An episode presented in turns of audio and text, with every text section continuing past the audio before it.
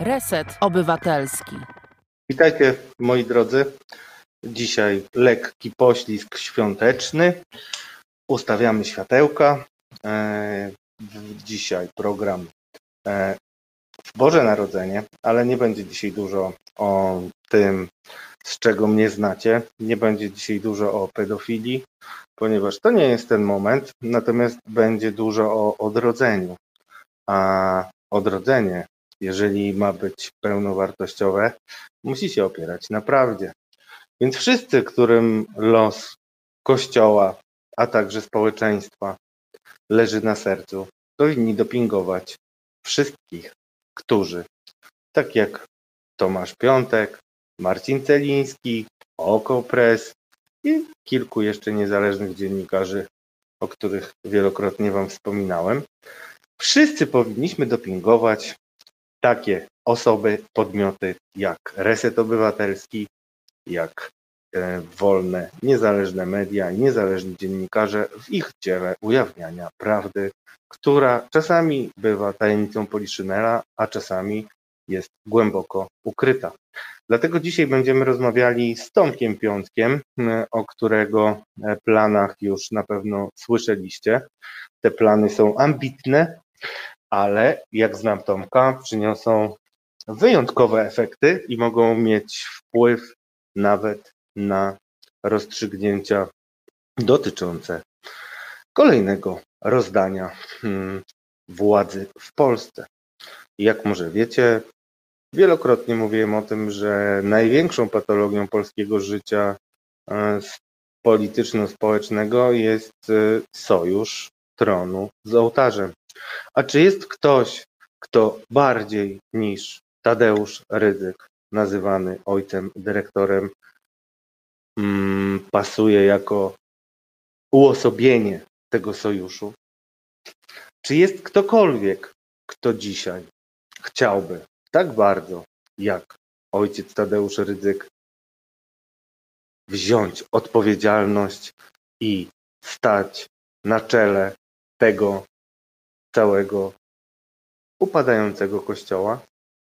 Czy znacie jakiegokolwiek biskupa, arcybiskupa, kaznodzieje, którzy byliby bardziej rozpoznawalni od ojca redemptorysty? Czy znacie jakiegokolwiek kapłana, do którego na urodziny jego rozmaitych dzieł zjeżdża się cała wierchuszka politycznej Polski?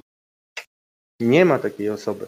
I dlatego w czasie kryzysu ojciec Tadeusz Rydzyk wysuwa się na czoło i dlatego ojciec Tadeusz Rydzyk nie ma problemu z tym, żeby powiedzieć, że no zgrzeszył, ksiądz zgrzeszył. A jak słusznie mówi Tomasz Piątek, mm, nie ma żadnego wybaczenia dla krzywdzenia najsłabszych.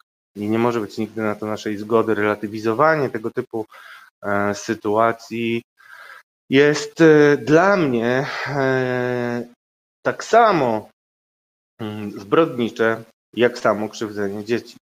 Bo tworzenie wyjątkowych okoliczności i jakiegokolwiek usprawiedliwienia dla przestępstw seksualnych księży jest niewybaczalne.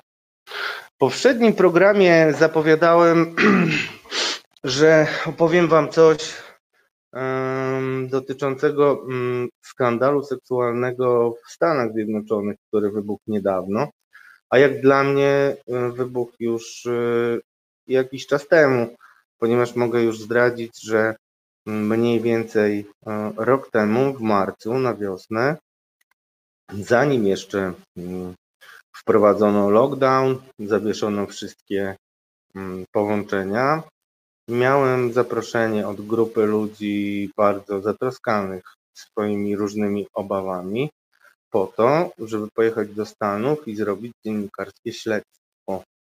Śledztwo miało dotyczyć innymi rosyjskich wpływów na polską Polonię, o których sygnały otrzymywałem od Polonii z New Jersey, ale także, co szybko się okazało, nieprawidłowości, które związane były z przepływami finansowymi pochodzącymi między innymi od e, polonusów, którzy e, chcieli wspomagać polski kościół, a które to przepływy trafiały do Polski i między innymi zasilały kardynała Stanisława Dziwisza, który buduje swoje centrum Jana Pawła II oraz, jak słyszę, ojca Tadeusza Rydzyka.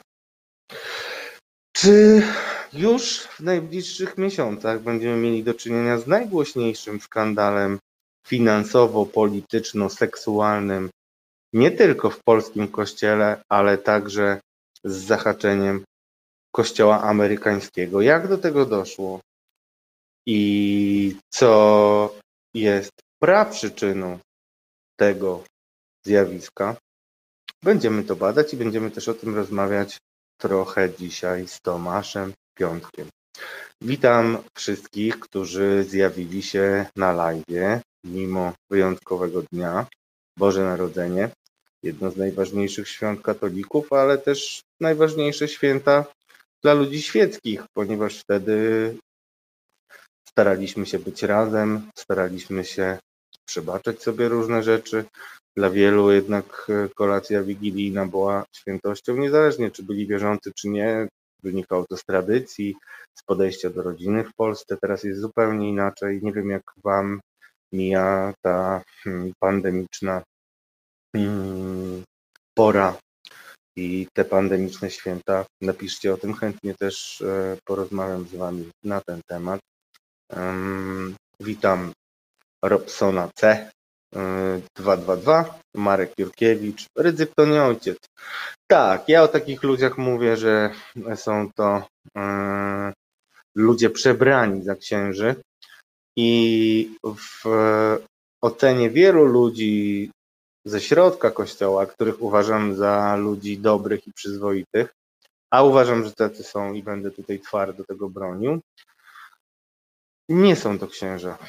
Mm, jeśli chodzi o samego ryzyka, to sprawa jest dużo bardziej złożona, natomiast y, wszyscy księża, którzy y, popełniają przestępstwa seksualne, księża homoseksualni, y, którzy potem wchodzą na barykady i pouczają o tym, jak niebezpieczna jest rzekoma ideologia LGBT, to wszystko są ludzie, którzy nie mają z wiarą katolicką wiele wspólnego. I to są ludzie, którzy tylko przebierają się w sutannę, tylko po to, żeby załatwiać swoje własne interesy. Tak to widzę, moi drodzy. I e, dlatego zapowiadam i wspieram, że Tomasz Piątek e, w najbliższych miesiącach będzie poświęcał się swojemu nowemu dziełu, czyli e, książce Ryzyk Nieznany, tak przynajmniej roboczy tytuł tego dzieła brzmi. I dużo sobie obiecuję po e, dociekaniach Tomasza Piątka, ponieważ mimo wszystkich kontrowersji i wszystkich e, uwag dotyczących e, stylu pracy mm, Tomasza Piątka, uważam, że nie ma lepszego określenia i mm, spuentowania jego pracy niż słowa, które kiedyś napisał Wojciech Czuchnowski, który napisał mniej więcej tak, że Tomasz Piątek zaczyna tam, gdzie inni kończą. E, rzeczywiście jest tak, że z wielu różnych powodów, o których też e, myślę, że możecie sobie wyciągnąć mm, wnioski e, po naszych wielu rozmowach, jest tak, że mm, są sfery i są metody pracy, które dziennikarzom wydają się być e, zbyt e, prowadzące do zbyt daleko idących wniosków. Tymczasem w świetle tego, co Tomasz napisał, w świetle wyroku też ostatniego, który mm, wyroku sądu, który uznał, że Tomasz Piątek swoją książkę Morawiecki, jego tajemnice w tych fragmentach, które dotyczą roli właściciela tygodnika wprost w powiedzmy to otwarcie, wykreowaniu afery mm, Sowa i przyjaciele. Te wszystkie wydarzenia i to, że sąd stanął po stronie Tomasza Piątka i jego ustaleń po długim procesie wskazują, no co wskazują? Niech każdy z Was się wypowie. Jeżeli jest tak, że mm, Tomasz Piątek bierze na swoje barki, na swoją klatę odpowiedzialność za to, co pisze, e, analizuje to przecież z prawnikami, bazuje na wielu źródłach. Jego książki są e, pełne przypisów. Tych przypisów jest najczęściej e, przeszło 100 na każdą książkę. Jest bardzo, bardzo dużo czasu poświęcone, żeby mm, tezy, które Tomasz próbuje badać, przedstawiać, weryfikować, żeby były oparte na dokumentach, na relacjach osób, które potem powtarzają to często przed sądami, to jednak wydaje mi się, że to jest wystarczający argument do tego, żeby nasz tak zwany mainstream z większą uwagą podchodził do tego, co Tomasz przedstawia i co będzie przedstawiał. I przedsmak tego będziemy mieli już w naszym dzisiejszym spotkaniu. Także nie będziemy rozmawiali o kościele. Już nie męczcie mnie, żebym tutaj bił się albo przyznawał, albo coś. Yy, niestety yy, uważam, że temat Kościoła powinniśmy już powoli zamykać yy, i oddać go katolikom, a powinniśmy nagłaśniać i żądać tego, żeby Kościół nie wchodził w patologiczny układ, jaki mamy obecnie do czynienia, co będzie na pewno trudne i w czym bardzo istotną rolę odgrywa Zbigniew Ziobro i Solidarna Polska o czym może trochę później. Witam Bożenę Breczko, bardzo serdecznie wszystkiego najlepszego życzę Ci Bożeno, dziękuję Ci, że jesteś z nami. E, za heblami dzisiaj Krzysztof Kołaczek, który naprawdę ma ze mną ciężkie życie i mam nadzieję, że przebaczy mi w przyszłym roku. Obiecuję poprawę. Będę bardziej szybko przedstawiał swoich gości, bo nie wiem, czy wiecie, ale te nasze spotkania mm, przygotowuję naprawdę sumiennie do ostatniej chwili i nigdy nie jestem do końca zadowolony y, z tego, co przygotowałem. Taka moja niestety cecha. Katarzyna Jastrzębska, Radek zostaw choinkę, ale żeby nie migała. Może po przerwie mogę Wam y, przełączyć, no ale mamy taki nastrój świąteczny, a ja nie jestem mistrzem techniki, więc postaram się zaraz zrobić jakieś przełączenie. Cześć Jerzy Szymacha, cześć Tomku, Inkwizytor, Guitar Jam Session, nasz znany um, nie wiem jak to powiedzieć, ale zawsze komentarze gitara Jam Sessiona, tak go nazwę, nie wiem czy jesteś płci e, męskiej czy żeńskiej, um, wnoszą wiele i są jak taki kij w szprychy e, dla wielu moich rozpędzonych myśli. Witam Małpiaka, Grażynę Stefańską, Magwyspę i oczywiście Sinsiula Złotego, który mm, mm, swoje trzy grosze i Waldka też witam, dorzuca. Powiedzcie mi, jak e, przeżyliście Wigilię w oczekiwaniu na Tomasza i powiedzcie mi, co myślicie mm, o najbliższym roku. Ja mogę Wam powiedzieć i nawet wyartykułowałem to w jednym z moich tekstów ostatnich na Okopres, że szykuje nam się wielkie polityczne trzęsienie ziemi. Bardzo dużo, bardzo dużo mm, jest rozmów kuluarowych, które do mnie dochodzą. Nie o wszystkich jeszcze mogę pisać i mówić, ale na pewno tak zwane polityczne centrum będzie ulegać mocnym mm, trzęsieniom, ponieważ, i to jest ciekawa zapewne dla Was informacja, z moich źródeł słyszę, e, że niewielu jest takich, którzy wierzą, że uda się ocalić największą partię opozycyjną, a obecnie koalicję e, sejmową, czyli koalicję obywatelską. Widać wyraźnie, że problemy tej formacji z przywództwem nie znajdują rozwiązania w szeregach partii. Nie ma tam jakiejś woli walki niezbędnej, szczególnie dzisiaj. Nie ma tam świeżych pomysłów. Jest e, jakieś takie trwanie i mam często wrażenie, że jednak Platforma Obywatelska po odejściu Donalda Tuska hmm, konserwuje scenę polityczną, jest bardzo wygodnym chłopcem do bicia, jest bardzo wygodnym e, celem do mm, strzałów z okopów propagandy, co powoduje, że Prawo i Sprawiedliwość mm, spokojnie może robić swoje, czyli w myśl zasady divida et impera, dziel i rządź, rozgrywać opozycję całości. Dużo słyszę narzekań z szeregów posłów Koalicji Obywatelskiej, dużo słyszę zwątpienia i dużo słyszę też e, różnych pomysłów e, politycznych, które e, pojawiają się także spoza parlamentu. Ostatnio mówiło się trochę o rozmowach Rafała Dudkiewicza, kiedyś bardzo popularnego prezydenta Wrocławia, o rozmowach z Szymonem Hołownią.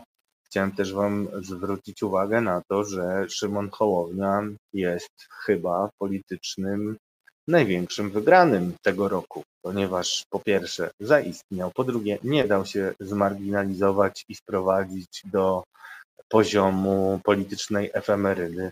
Po trzecie ma e, naprawdę ekspertów prima sort, e, bo wspomnimy tutaj między innymi pana Różańskiego, ale e, także panią byłą wiceminister Tołczyńską-Nałęcz i wielu, wielu innych ludzi, którzy może nie są tak bardzo szeroko znani, ale których moim skromnym zdaniem każdy mm, polityk aspirujący do tego, żeby odgrywać najważniejsze e, role i rzeczywiście przedstawić jakiś sensowny program e, naprawy tego wszystkiego, co uległo erozji podczas e, pięciu lat rządów PiSu, powinien przynajmniej próbować do siebie zwerbować. Tymczasem oni są już zwerbowani, oni już pracują, oni już widać, że doradzają swojemu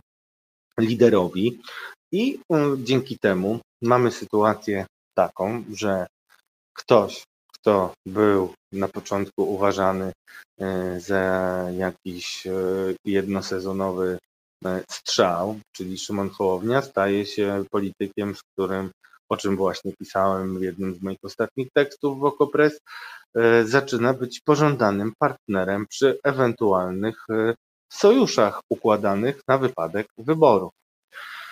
Chciałem też Wam powiedzieć e, z pełną odpowiedzialnością, że 13 grudnia 2012 roku, e, Boże, 2020 roku, mieliśmy mm, plany powołania nowego rządu i wywalenia z niego Zbigniewa Ziobro.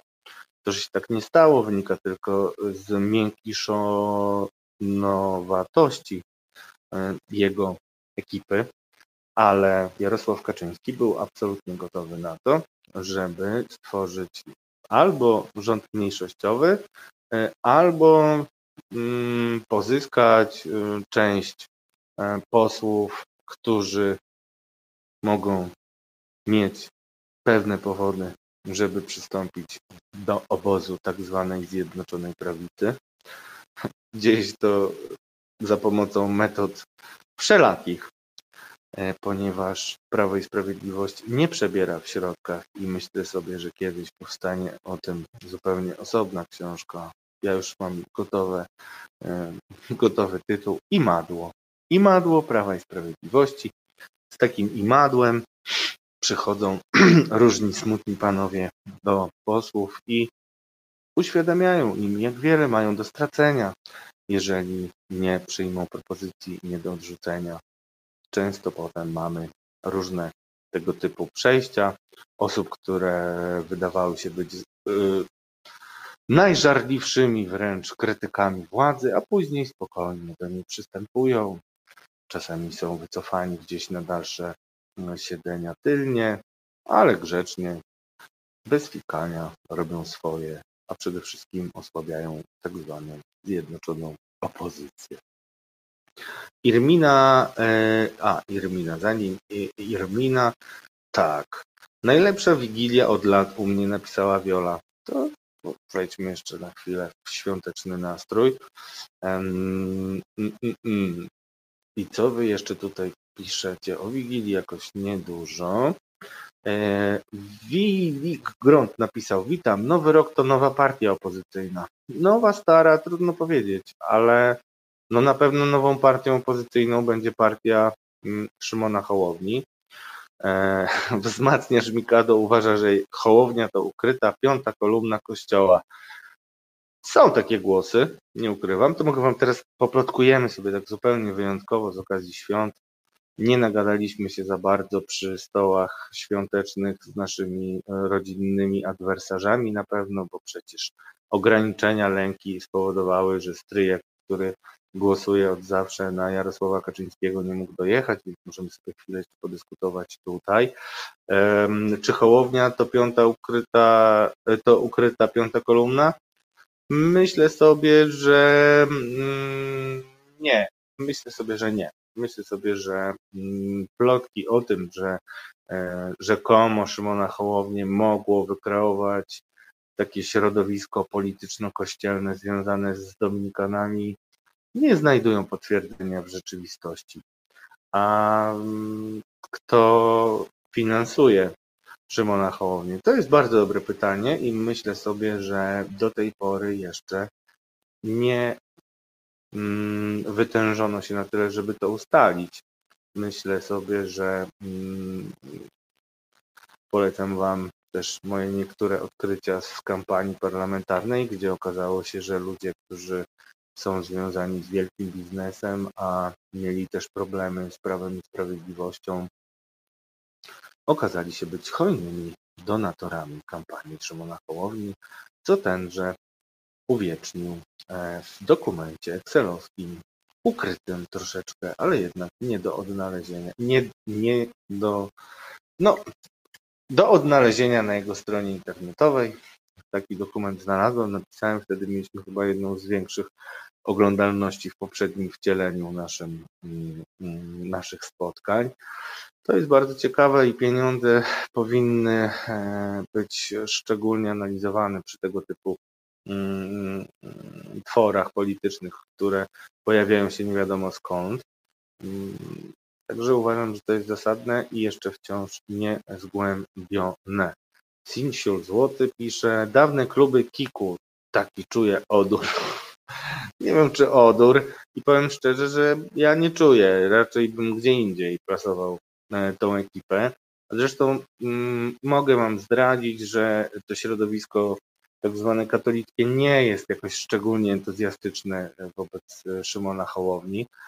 Widziałbym inne, ale uważam, że na to jest jeszcze za wcześnie, e, żeby mówić. Witam też kapitana Stratforda i Mirgo Milecz, którzy też zawsze dużo wnoszą do nas na nasze spotkania i czekam. Kapitan Stratford słusznie pisze, że hołownie finansują kapitaliści. Rozwin, a chętnie dam się pociągnąć za język.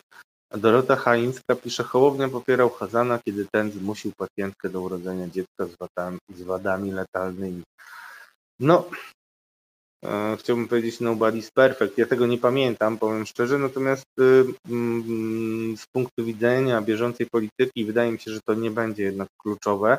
A poza tym, tak nie dlatego, żebym do tej sytuacji konkretnej się odnosił Doroto, ale mm, nie ma ludzi, nie, jak powiem, nie ma ludzi idealnych, to od razu skoczycie mi do gardła i pewnie słusznie, więc cofam to, wytnijmy to potem w naszym wideo, które będzie dostępne. A mówiąc zupełnie poważnie, zwracam Wam uwagę, że polityka to jest sztuka kompromisu, ale ja osobiście i poddaję Wam to pod uwagę. Osobiście bardzo cenię polityków, którzy potrafią zmieniać zdanie. E, po pierwsze dlatego, że nawet e, po pierwsze dlatego, że tylko głupcy nie zmieniają zdania. Chyba się zgodzicie. Po drugie, e, mamy dzisiaj prostą w gruncie rzeczy sytuację. Mamy Zjednoczoną Prawicę z e, liberalnym mm, w pewien sposób skrzydłem, jaki stanowi Jarosław Gowin i mamy rozbitą, bo tak trzeba to powiedzieć, rozbitą opozycję mm, Trochę będę antycypował kolejne zdarzenia, ale nie wiem, czy do Was dochodzi, że strajk kobiet y, ma pewne problemy ze swoją tożsamością. Ja oczywiście e, szczególnie Klementynę e, bardzo cenię i wierzę w jej mm, ideały. Znaczy wierzę, że ona wierzy w swoje ideały, a ja każdego idealistę będę bronił, jeżeli nie będzie rzecznikiem zniewolenia, a raczej wolności, a Klementyna, jak wiemy, jest osobą, która promuje wybór i zawsze będę za wyborem, a nigdy za przymusem w każdej sprawie, bo nawet wybory wynikłe z presji i przymusu nie uważam za wartościowe. Ostatnio oglądając z przyjaciółką serial Detektyw, bardzo Wam polecam, w którym e, jest e, e, ta, taki, taki dialog, to nie będzie spoilerowanie, ale jest dialog dwóch detektywów, z których jeden mówi, że jeżeli jedyną motywacją dla ciebie, by nie czynić zła, jest nadzieja na nagrodę w świecie wiecznym, to taka e, wiara i takie, że tak powiem, bycie dobrym człowiekiem jest gówno warte. Podpisuję się pod tym stwierdzeniem i wszystkim Wam polecam wiele filozoficznych przekazów z tego serialu. Każdy z Was będzie mógł sobie znaleźć tam dużo gdzie? W serialu Detektyw, mam nadzieję. E, pyta Bożena. E, Sinsiul Złoty? Nie. E, Bożena, odnosisz się, rozumiem, do, si, do Sinsiula Złotego, który napisał dobry kierunek przemian w myśleniu, opisał Ziemowit Szczerek. Między innymi, ale mm, pamiętajcie jedno, mamy na szali demokrację, wolność wyboru, E, wolność stanowienia o samym sobie i mamy Zjednoczoną Prawicę, która chce nas tego wszystkiego pozbawić i rzucić nas na kolana, czy nam się to podoba, czy nie. E, więc nie ma ludzi idealnych. Na pewno mm, idealnym kandydatem na bycie liderem opozycji nie jest Szymon Hołownia, ale liderów e, nie można od tak sobie wykreować. Liderem po prostu musisz się stać, musisz dorosnąć do pewnych rzeczy. Dzisiaj mało kto pamięta o tym, że Donald Tusk, który był między innymi tak zwanym prezydentem Europy, przewodniczącym Rady Europejskiej, e, był w momencie obejmowania przez niego funkcji premiera nazywany chłopcem w krótkich spodenkach. Dzisiaj już nikt tak o nim nie mówi, ale mężem stanu i politykiem kategorii ciężkiej stajesz się e, w momencie, kiedy podejmujesz się wyzwań, które są związane z rządzeniem. I tak też to wyglądało, moim zdaniem, w przypadku Donalda Tuska, który nie jest dla mnie żadnym politycznym ideałem. Niemniej jednak realnie należy ocenić, że e, nikt tyle nie osiągnął w polityce tak polskiej, jak i Europejskiej, co Donald Tusk i wydaje mi się, że potrzeba nam dzisiaj człowieka, który miałby szansę. Wolałbym, żeby to była kobieta z wielu różnych powodów.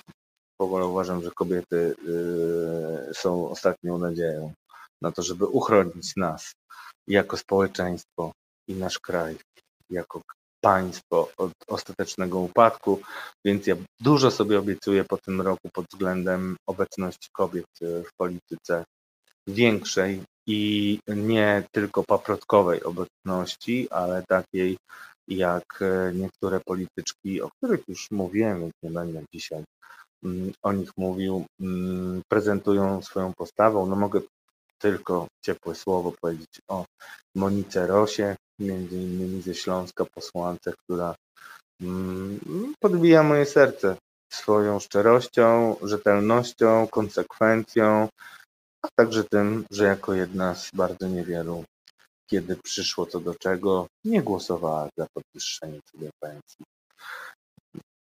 Pamiętacie na pewno nasze spotkanie, jeśli nie, to odsyłam Was do Resetu Obywatelskiego, łatwo tam to znajdziecie. Marek Jurkiewicz napisał: Protesty kobiet zmusiły PiS do popełniania błędów i strzelenia paru swojaków. Słusznie, Marku, ale co ciekawsze, i tak chciałbym, żebyśmy mm, stawiali sprawę, to nie kobiety zmusiły, tylko PiS sam sobie strzelał te swojaki, a kobiety to nawet nie wykorzystują, tylko nie dają, te, nie dają e, o tych swojakach zapomnieć, bo nie miejmy żadnych złudzeń. Nie ma wyroku w Trybunale e, Julii Przyłębskiej, który nie byłby pomyśli Jarosława Kaczyńskiego, kiedy taki wyrok jest gdzieś już powoli na horyzoncie, to wtedy takie sprawy się po prostu nie odbywają.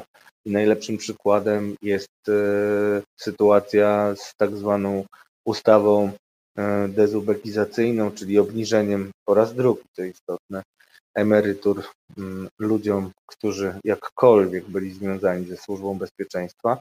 Ustawą niesprawiedliwą, e, ustawą, która jest uosobieniem czegoś, to zwalczam bardzo konsekwentnie i z tego już e, dałem się Wam poznać wiele razy, czyli mm, odpowiedzialności zbiorowej.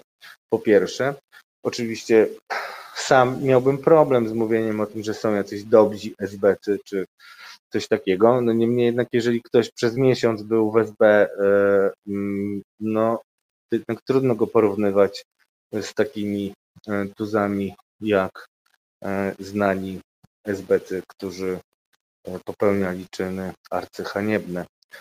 Szczególnie jeżeli taka osoba na przykład siedziała za biurkiem albo nie wiem, prowadziła jakieś szkolenie, są Prawo i Sprawiedliwość zgodnie ze swoim znanym modus operandi, wrzuca wszystkich do jednego worka, potem idzie do dziennika, Jacek Kurski to trochę obhebluje i wygląda to na jakiś rodzaj dziejowej sprawiedliwości. Otóż nie, gówno prawda, to nie jest żadna sprawiedliwość. To jest po prostu żenada. To jest po prostu żenada. I abstrahując od wszystkiego, ja znam bardzo wiele przykładów, między innymi policjantów.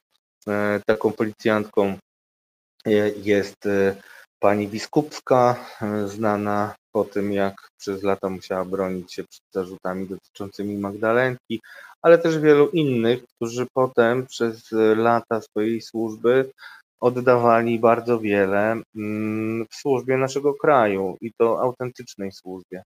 I uważam, że brak refleksji i brak e, mm, stosowania jednego z artykułów tej ustawy, e, które, e, który pozwala na mm, wyłączenie spod rygoru ustawy poszczególnych osób, jest czymś, co po pierwsze będzie się odbijać mm, PiSowi czkawką jeszcze przez bardzo, bardzo długi czas, a po drugie, e, po drugie mm, jest po prostu niesprawiedliwe, a ja mam poważny e, problem e, z niesprawiedliwością. Więc mm, zwracam Wam uwagę, że to jest najlepszy przykład paradoksalnie na to, że Trybunał działa jednak pod dyktando pana, który Julię Przyłębską, prezes, magister Julię Przyłębską, prezes Trybunału, uznaje za swoje towarzyskie odkrycie. Od siebie mogę Wam też zdradzić trochę z kulis, że tak się jakoś złożyło, że Jarosław Kaczyński był widywany e, przed różnymi rozstrzygnięciami Trybunału w okolicach właśnie domu, czy też kwatery Julii. I tak się jakoś złożyło, że po tym, kiedy zacząłem drążyć ten temat i między innymi starałem się mm, zdobyć zdjęcia z takich przyjazdów przed wyrokami, nagle, cóż za zbieg okoliczności, Jarosław Kaczyński udzielił tego znanego wywiadu, w którym powiedział o odkryciu towarzystwa. Stary numer, jeżeli jest jakiś sygnał, że niewygodna prawda może e, zostać objawiona światu, to pokażmy ją tak, żeby nie było co pokazywać. I PiS jest w tym rzeczywiście e, rzeczywiście metoda, która niestety na nasze społeczeństwo jeszcze nieszczególnie doświadczone w rozpoznawaniu tego typu grubymi nićmi e, szytych zagrań PR-owskich.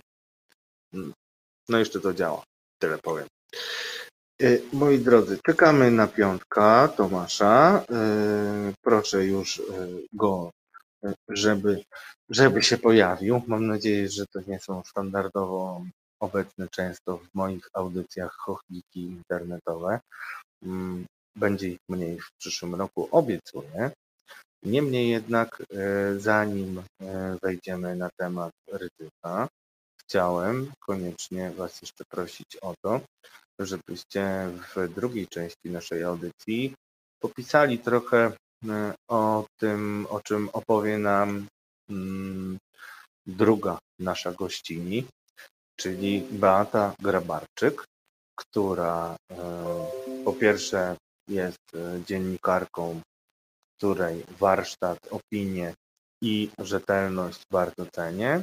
Jest obecnie prowadzącą programy w Radio Nowy Świat. Wcześniej była związana między innymi z Polsatem News i nie jest to przypadkiem, że odeszła wtedy, kiedy Polsat zaczął się subtelnie, ale konsekwentnie skłaniać w kierunku narracji wyjątkowo zbieżnej z Prawem i Sprawiedliwością. Nie jest to przypadkiem, o czym też pewnie opowie yy, nam nasza gościni Beata Grabarczyk w, drugim, yy, w drugiej godzinie Katarzis. Beata ma jeszcze jedno przeżycie, o którym dziś opowie, mianowicie Beata przeszła już COVID i w rozmowie z nią chciałbym zastanowić się nad tym, jak się żyje bez takiej groźby bycia chorym. Bo kiedy już przeszedłeś chorobę, przestajesz się pewnych rzeczy bać. E, w związku z czym mam tutaj jakieś chochliki, wybaczcie, mam nadzieję, że tego nie słyszycie. Atakuje mnie coś związanego z licznikami prądu, więc to przypomina mi, że kolejnym e, wiekopomnym dziełem Prawa i Sprawiedliwości, niestety nieskończonym, była ustawa o dopłatach, e, które miały spowodować, że prąd nie zdrożeje, ale jakoś, jak to często bywa w przypadku tej ekipy, nie udało się jej doprowadzić do końca. Tak to wygląda.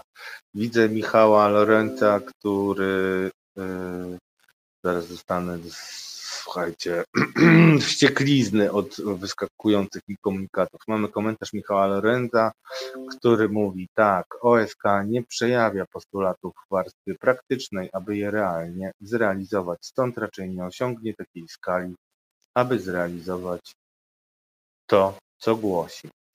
No nie wiem, nie wiem. Mm, nie jestem pewien, czy to jest jedyny problem i największy na strajku kobiet. Myślę niestety, że jest ich trochę więcej. E, I tak, e, nie jestem w stanie się chwilowo komunikować z moim e, drogim heblarzem, więc ciągle czekam. I tak, i czekamy na Tomasza Piątka, ale już teraz zastanówmy się nad tym, jak będzie nam się żyło, kiedy COVID przestanie być, przestanie być dla nas niebezpieczny. Drogą do tego może być szczepionka, ale nie tylko, bo też ja na przykład y, jako człowiek, który uważa, że nie można tylko pracować, a jednak konsekwentnie wpadam w tą pułapkę, y, uważam, że trzeba mm, znaczy uważam, że jednym ze sposobów na spędzenie y, Sylwestra, że tak powiem, bez dystansu społecznego jest zaproszenie tych, którzy już COVID przeszli. Przynajmniej ja niestety jeszcze nie przeszedłem. Wolałbym jednak nie przechodzić, ale ja osobiście e, nie miałem tej okazji, w związku z czym muszę na siebie uważać w związku z różnymi chorobami współtowarzyszącymi i nie wiem, jakie wy macie pomysły na to, żeby walczyć o jakąkolwiek normalność, ale na pewno ja uważam, że powinniśmy takich szukać. Moi drodzy, y, teraz poproszę Krzysztofa o krótką przerwę. Słuchasz Resetu Obywatelskiego. Znudzeni mainstreamowymi newsami? Czas na Reset Obywatelski. Zaangażowane dziennikarstwo. Witam Was znowu. Poradziłem sobie z różnymi chochlikami. Nie poradziłem sobie z Tomaszem. Mam nadzieję, że Tomasz e, niedługo się do nas e, zgłosi. podobnie jak druga gościni. A tymczasem wracam do Was z pytaniem o to, jak myślicie, jak może wyglądać nowa normalność e, już wtedy, kiedy jakieś grono spośród nas będzie czuło się bezpiecznie. Już tego mi bardzo brakuje, moi drodzy. Baju, baj, jeszcze przepraszam, muszę przywitać jedna z moich ulubienic, tym, tym bardziej, że, że e, mnie przed atakami mm, wrogów kościoła. Oczywiście nabijam się i o tym chciałem rozmawiać z Tomkiem, ale skoro go nie ma, to, to powiem wam już e, tytułem wstępu coś o tych wrogach kościoła i koncepcji Tadeusza Rydzyka. Jak można broniąc rzekomo kościoła przed wrogami budować kapitał, kapitał polityczny. Wygląda to tak, moi drodzy. Ojciec Tadeusz Rydzyk, jak wiecie, wracam do tego, o czym mówiłem na początku, jest jednym z najbardziej rozpoznawalnych kapłanów w Polsce. Myślę, że e, znakomita większość Polaków wie, kim jest Rydzyk, tym bardziej, że przyzwyczaja nas do siebie od lat ponad 20 i e, no, jest znany z różnych swoich e, wystąpień. E, zanim powiedział znane słowo o tym, że no zgrzeszył, no skrzywdził, no zgrzeszył. Mówiąc o księdzu, który był kryty przez biskupa Janiaka, to miał na swoim koncie całą serię akcji obronnych różnych biskupów, ponieważ generalnie on nie zajmuje się weryfikacją żadnych negatywnych informacji dotyczących Kościoła, a robi coś, o czym ostatnio pisałem, mm, odnosząc się do życzeń świątecznych, jakie przygotowaliśmy jako redakcja Okopresu. Pracuję tam od pół roku i zrozumiałem, że dużo trudniej jest bronić prawdy e, niż kontestować rzeczywistość i atakować prawdę. Ojciec Rydzyk jest przykładem tego drugiego podejścia. Ojciec Rydzyk zawsze jest chętny do ataku, szczególnie kiedy y, atak dotyczy osób, które potem mogą być mu dozgonnie wdzięczne. Tak było między innymi z arcybiskupem Leszkiem Sławojem Głodziem, tak było między innymi z prałatem jankowskim. Tak to się robi, że wtedy, kiedy pojawiają się jakieś negatywne informacje na temat kapłanów, to e, ojciec ryzyk wyciąga do nich swoją pomocną dłoń, ale przede wszystkim daje im oparcie w swoich mediach, co sprawia pozory, no, tworzy pozory, sprawia wrażenie, że mamy tutaj jakieś dwie narracje.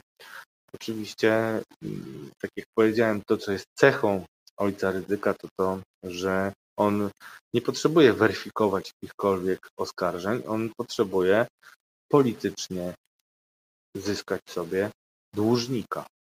Takich dłużników jest bardzo wiele i mam nadzieję, że e, Tomasz E, posłucha, co mam na ten temat do powiedzenia i także zawrze to w książce swojej, kolejnej, o ryzyku, mm, bo jest to bardzo ważny element e, polityki mm, Tadeusza Ryzyka. Nie tylko, czyj to ojciec, ktoś pyta. No właśnie, czyj to ojciec? Jeszcze nie wiemy, Waldku, czyim ojcem jest Ryzyk, ale akurat tego się po nim nie spodziewam, ażeby był czyimś realnym e, ojcem ale gorsze jest to, że jest dla wielu duszpasterzem i tego już dzisiaj e, nie pamiętamy, ale w latach 90., kiedy rozkręcał swoją działalność, to zrobił to, co teraz robi PiS z całym społeczeństwem. Zrobił to z katolikami, e, to co PiS robi ze społeczeństwem, czyli przytulił tych, którzy byli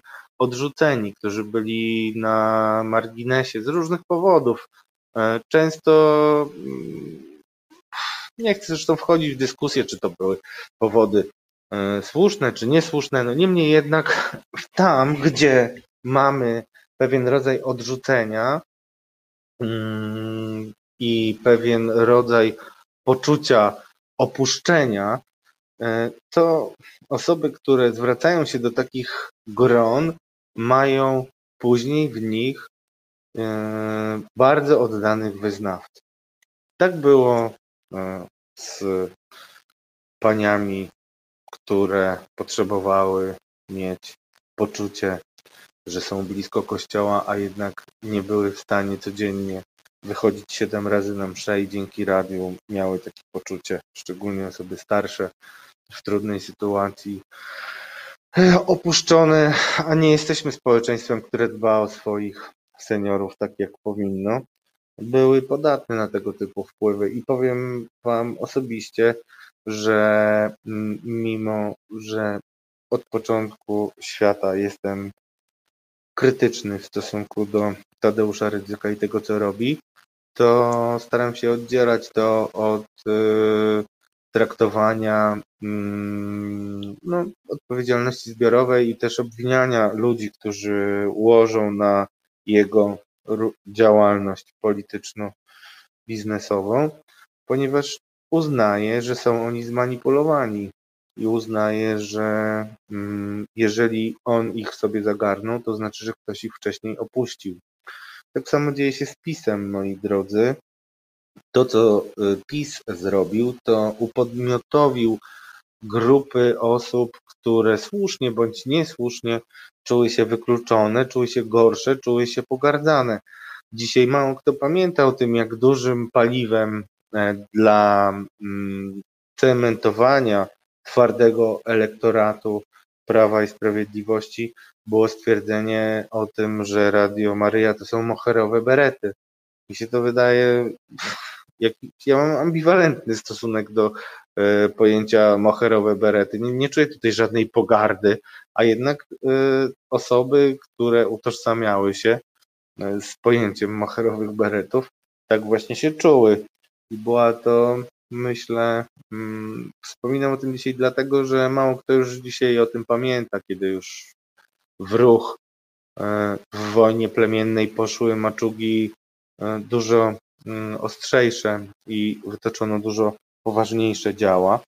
E, to jest tak naprawdę pieszczota, a jednak, a jednak nie bardzo, nie bardzo wyciągamy wnioski z tego typu z tego typu zjawisk. Czytam dalej Wasze komentarze w oczekiwaniu na Tomasza Wzmacniacz Mikado. Pisze, polski kościół to sekta z góru ryzykiem. To prawda. Dziękuję. Chociaż znowu y, z gwiazdką muszę zaznaczyć, że polski kościół to mówimy, znaczy mogę się zgodzić z taką tezą, jeżeli mówimy o instytucji. A kościół nie powinien być traktowany, przynajmniej dla ludzi, którzy są wierzący i mają jakieś przekonania nieco głębsze e, niż, e, niż jakieś klepanie zdrowasiek, e, tempę i myślenie o dupie maryny podczas kazań, a bywają kazania naprawdę mądre. Myślę, że nawet ludzie niewierzący mogliby mieć wiele do przemyślenia, słuchając niektórych kazań. Mm, Mm, sądzę, że to jest coś, co tak naprawdę szkodzi. Znaczy takie podejście i niezrozumienie tego, że Kościół powinien być wspólnotą osób o pewnych wartościach, które wierzą w coś. Nieważne, czy uznajecie, że to jest e, opium dla mas, czy nie, to nie wiem, czy tak chętnie i tak kategorycznie byście się wyrażali, gdybyśmy mieli bardziej zróżnicowane wyznaniowo społeczeństwo. Może wtedy by tak e, różne przywary i mm, efekty działalności politycznej ludzi Kościoła mm, tak bardzo by bolały. Niemniej jednak wzmacniaczu e, Mikado, który pytasz mnie, panie Radku, co ludzie w Kościele mają do powiedzenia nic, na twoje retoryczne pytanie niestety udzielę ci odpowiedzi. Mają do powiedzenia, bo to, co się dzieje z, e, oj, z Głudziem, Leszkiem Sławojem, a dzieje się źle. I ja z tego powodu bynajmniej nie płaczę, ponieważ mam nadzieję, że dostanie to, na co zasłużył, a zasłużył na wiele surowych konsekwencji, mm, nie tylko w świetle prawa kościelnego, no ale zostawmy to na razie. Mm, jest y, tak, że te przykre konsekwencje nie byłyby możliwe, gdyby nie grupa ludzi, którzy utożsamiali się z Kościołem i którzy mówili nie różnym patologiom, które ze sobą jego działalność przynosiła. E, to nie jest y, często podnoszone, a uważam, że jest bardzo ważne mm, to, że konsekwencje obecnie jest prowadzone postępowanie kościelne w sprawie tuszowania pedofilii przez arcybiskupa Leszka e, Sławoja Głódzia, ale motywacją dla ludzi, którzy zaczęli mm, domagać się prawdy o jego działalności, e, było wzięcie w obronę tych, których nikt nie chciał bronić, czyli jego podwładnych. Nie wiem, czy wiecie, ale e, to, jak obrzydliwie ich traktował, dla wielu kończyło się dramatycznie i oczywiście już nie chcę znowu przechodzić przez e, Q&A w stylu no tak, ale oni tam chcieli, dlaczego bronisz ich, bo sobie to wybrali? No nie, no oni sobie nie wybrali tego, że będą pokażani przez jakiegoś biskupa, oni sobie no, trudno to uwierzyć, trudno w to uwierzyć, kiedy widzi się poziom zepsucia polskiego kościoła, ale to są ludzie, dla których impulsem E, do e, kapłaństwa nie było zawsze e, hmm, nie były zawsze prywatne jakieś interesiki rozmaite, ale niektórzy po prostu chcieli być oparciem dla ludzi. Ja takich znam, nawet w moim bliskim gronie i to są ludzie, którzy przeżywają prawdziwy dramat ale oni właśnie, nie Joanna Szojring-Wielgus, którą bardzo cenię i nie Agata Diduszko y, są takimi spiritus movens tych zmian, które się dzieją i tego tsunami w polskim kościele. Nie one jedyne, tylko właśnie tacy ludzie jak na przykład Justyna Zorn, Roman Miotke i wielu, wielu innych, którzy z pozycji osób wierzących domagają się kategoryczne stawanie po stronie, po stronie prawdy. I tutaj wyłączę bardzo świadomie z tej grupy katolików, którzy mają zasługi dla wyciągania na światło dzienne różnych patologii Tomasza Tarkowskiego i wyłączę świadomie, ponieważ z jednej strony uznaję, że dokonała się w jego myśleniu zmiana i stał się wreszcie E, publicystą, który podejmuje najbardziej bieżące tematy, tematy problematyczne dla Kościoła, podejmuje, nie, nie kryje tego, no ale rzeczywiście przez lata robił coś innego. I pewnie bym nie mówił tego o tym, ale wystarczy posłuchać jedynej mojej rozmowy, którą przeprowadziłem z Tomaszem Terlikowskim w poprzednim wcieleniu i wsłuchać się w to, co mi obiecywał chociażby i w moje różne e, zarzuty w stosunku do jego osoby, które tłumaczył w określony sposób, żeby wiedzieć, że nie do końca staje dziś w prawdzie i nie dotrzymuje obietnic. A dla mnie to jest dość istotne. To jest eufemizm, kiedy mówię dość istotne. To jest dla mnie najistotniejsze. Można nie dotrzymać obietnicy, ale nie dlatego, że sobie pozwalamy na to, żeby wybierać te obietnice, których należy dotrzymywać, i te, które nie są dla nas wiążące. A tak obawiam się jest e, z Tomaszem Terlikowskim, także drogi Tomaszu Terlikowski, zwracam się do Ciebie, przypomnij sobie, co obiecywałeś, bo ja niedługo na pewno przypomnę. Będzie ku temu okazja.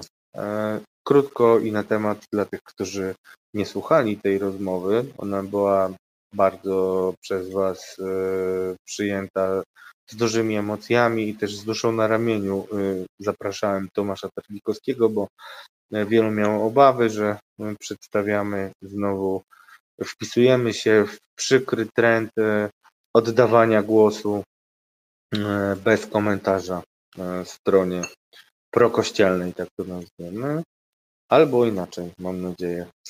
I tam też właśnie w rozmowie przeprowadzonej w poprzednim wcieleniu naszym pytałem Tomasza Terlikowskiego, czy w momencie, gdy pojawią się nowe informacje dotyczące działalności księdza Stanisława, księdza Andrzeja Dymera, to czy on będzie twardo stał na pozycji zero tolerancji, ja jakoś tego nie zauważyłem.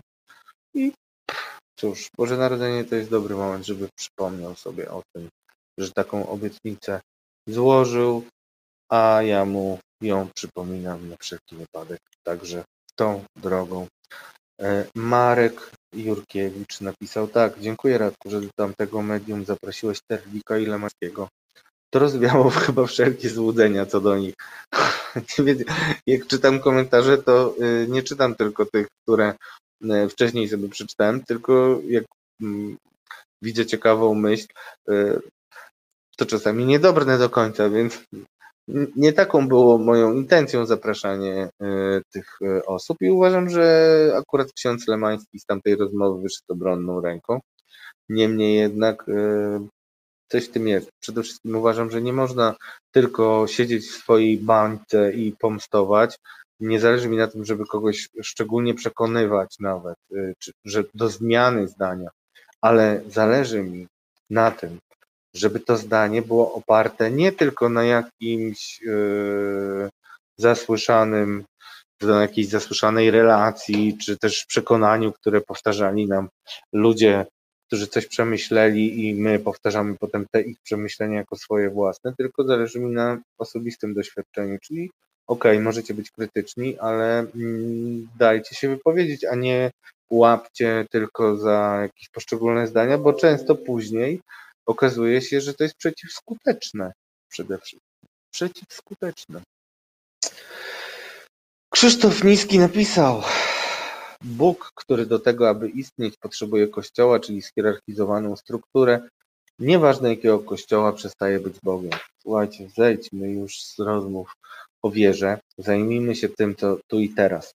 Wary, wary. Wara od wiary, jaka by nie była. Nie na tym powinno polegać e, świeckie państwo, na którym nam wszystkim chyba zależy.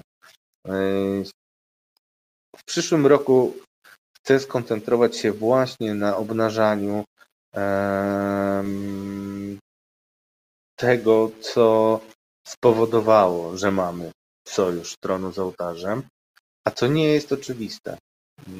Opisałem to w hipokryzji, aczkolwiek dość subtelnie. Zamierzam rozwinąć niektóre myśli z tej książki wkrótce. Cieszę się, że mogłem pisać o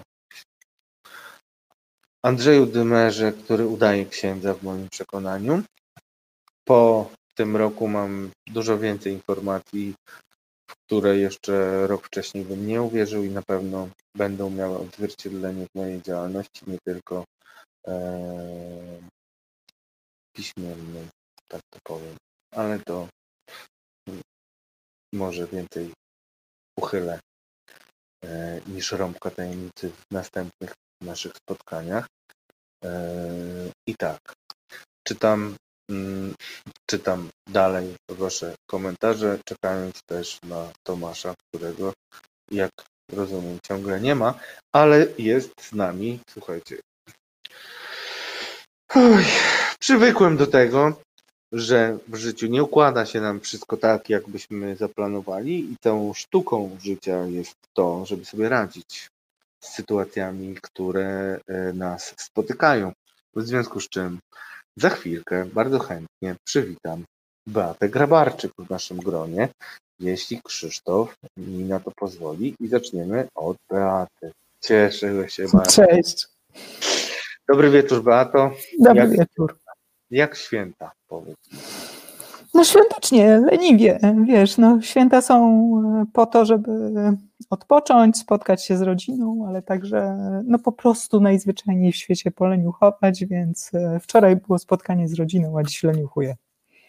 Okej, okay, a jak się leniuchuje po tym, jak już się przeszło COVID? Bo zacznijmy od tego, bo e, bardzo mnie to ciekawi, ponieważ ty tak naprawdę możesz nam powiedzieć o tym, jak możemy się czuć jako osoby bezpieczne, e, czy przynajmniej mające jakieś poczucie bezpieczeństwa niezależnie od tego, jaką drogą nabytego, to znaczy mamy y, głośne deklaracje rządu o tym, że nie wiem, już za parę tygodni wręcz będziemy, no tak, tak to jest przedstawiane oczywiście. No tak, tak, tak, wiem, doskonale. Bo będziemy mieli szczepionkę, więc wtedy wrócimy do jakiejś normalności.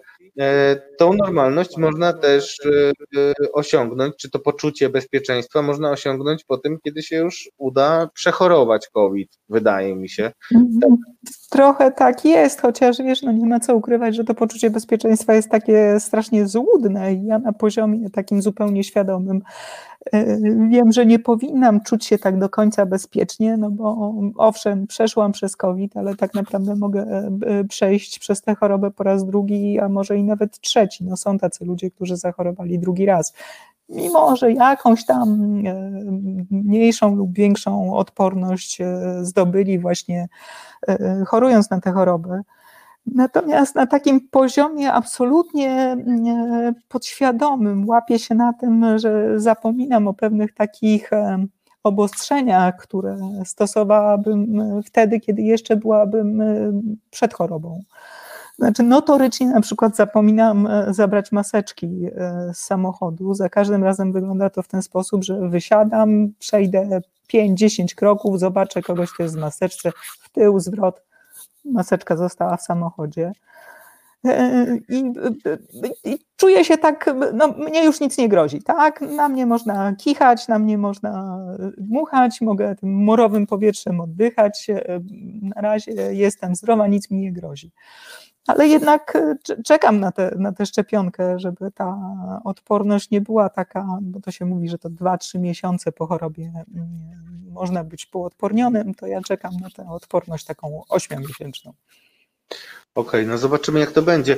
Aczkolwiek e, chciałem m, też przypomnę, że naszą gościnią, chyba nie lubisz tego słowa, nie, nie naszym, Naszym gościem jest Beata Grabarczyk, y, dziennikarka z wielkim doświadczeniem i radiowym, i telewizyjnym. Pracowałaś y, w informacyjnej agencji radiowej, pracowałaś w Polsacie, byłaś tam chyba jakąś szefową nawet przez pewien no, czas. To przez chwilę byłam y, szefową anteny Polsat News 2, to taki mały kanalik, który wyrósł, wypączkował z Polsat News.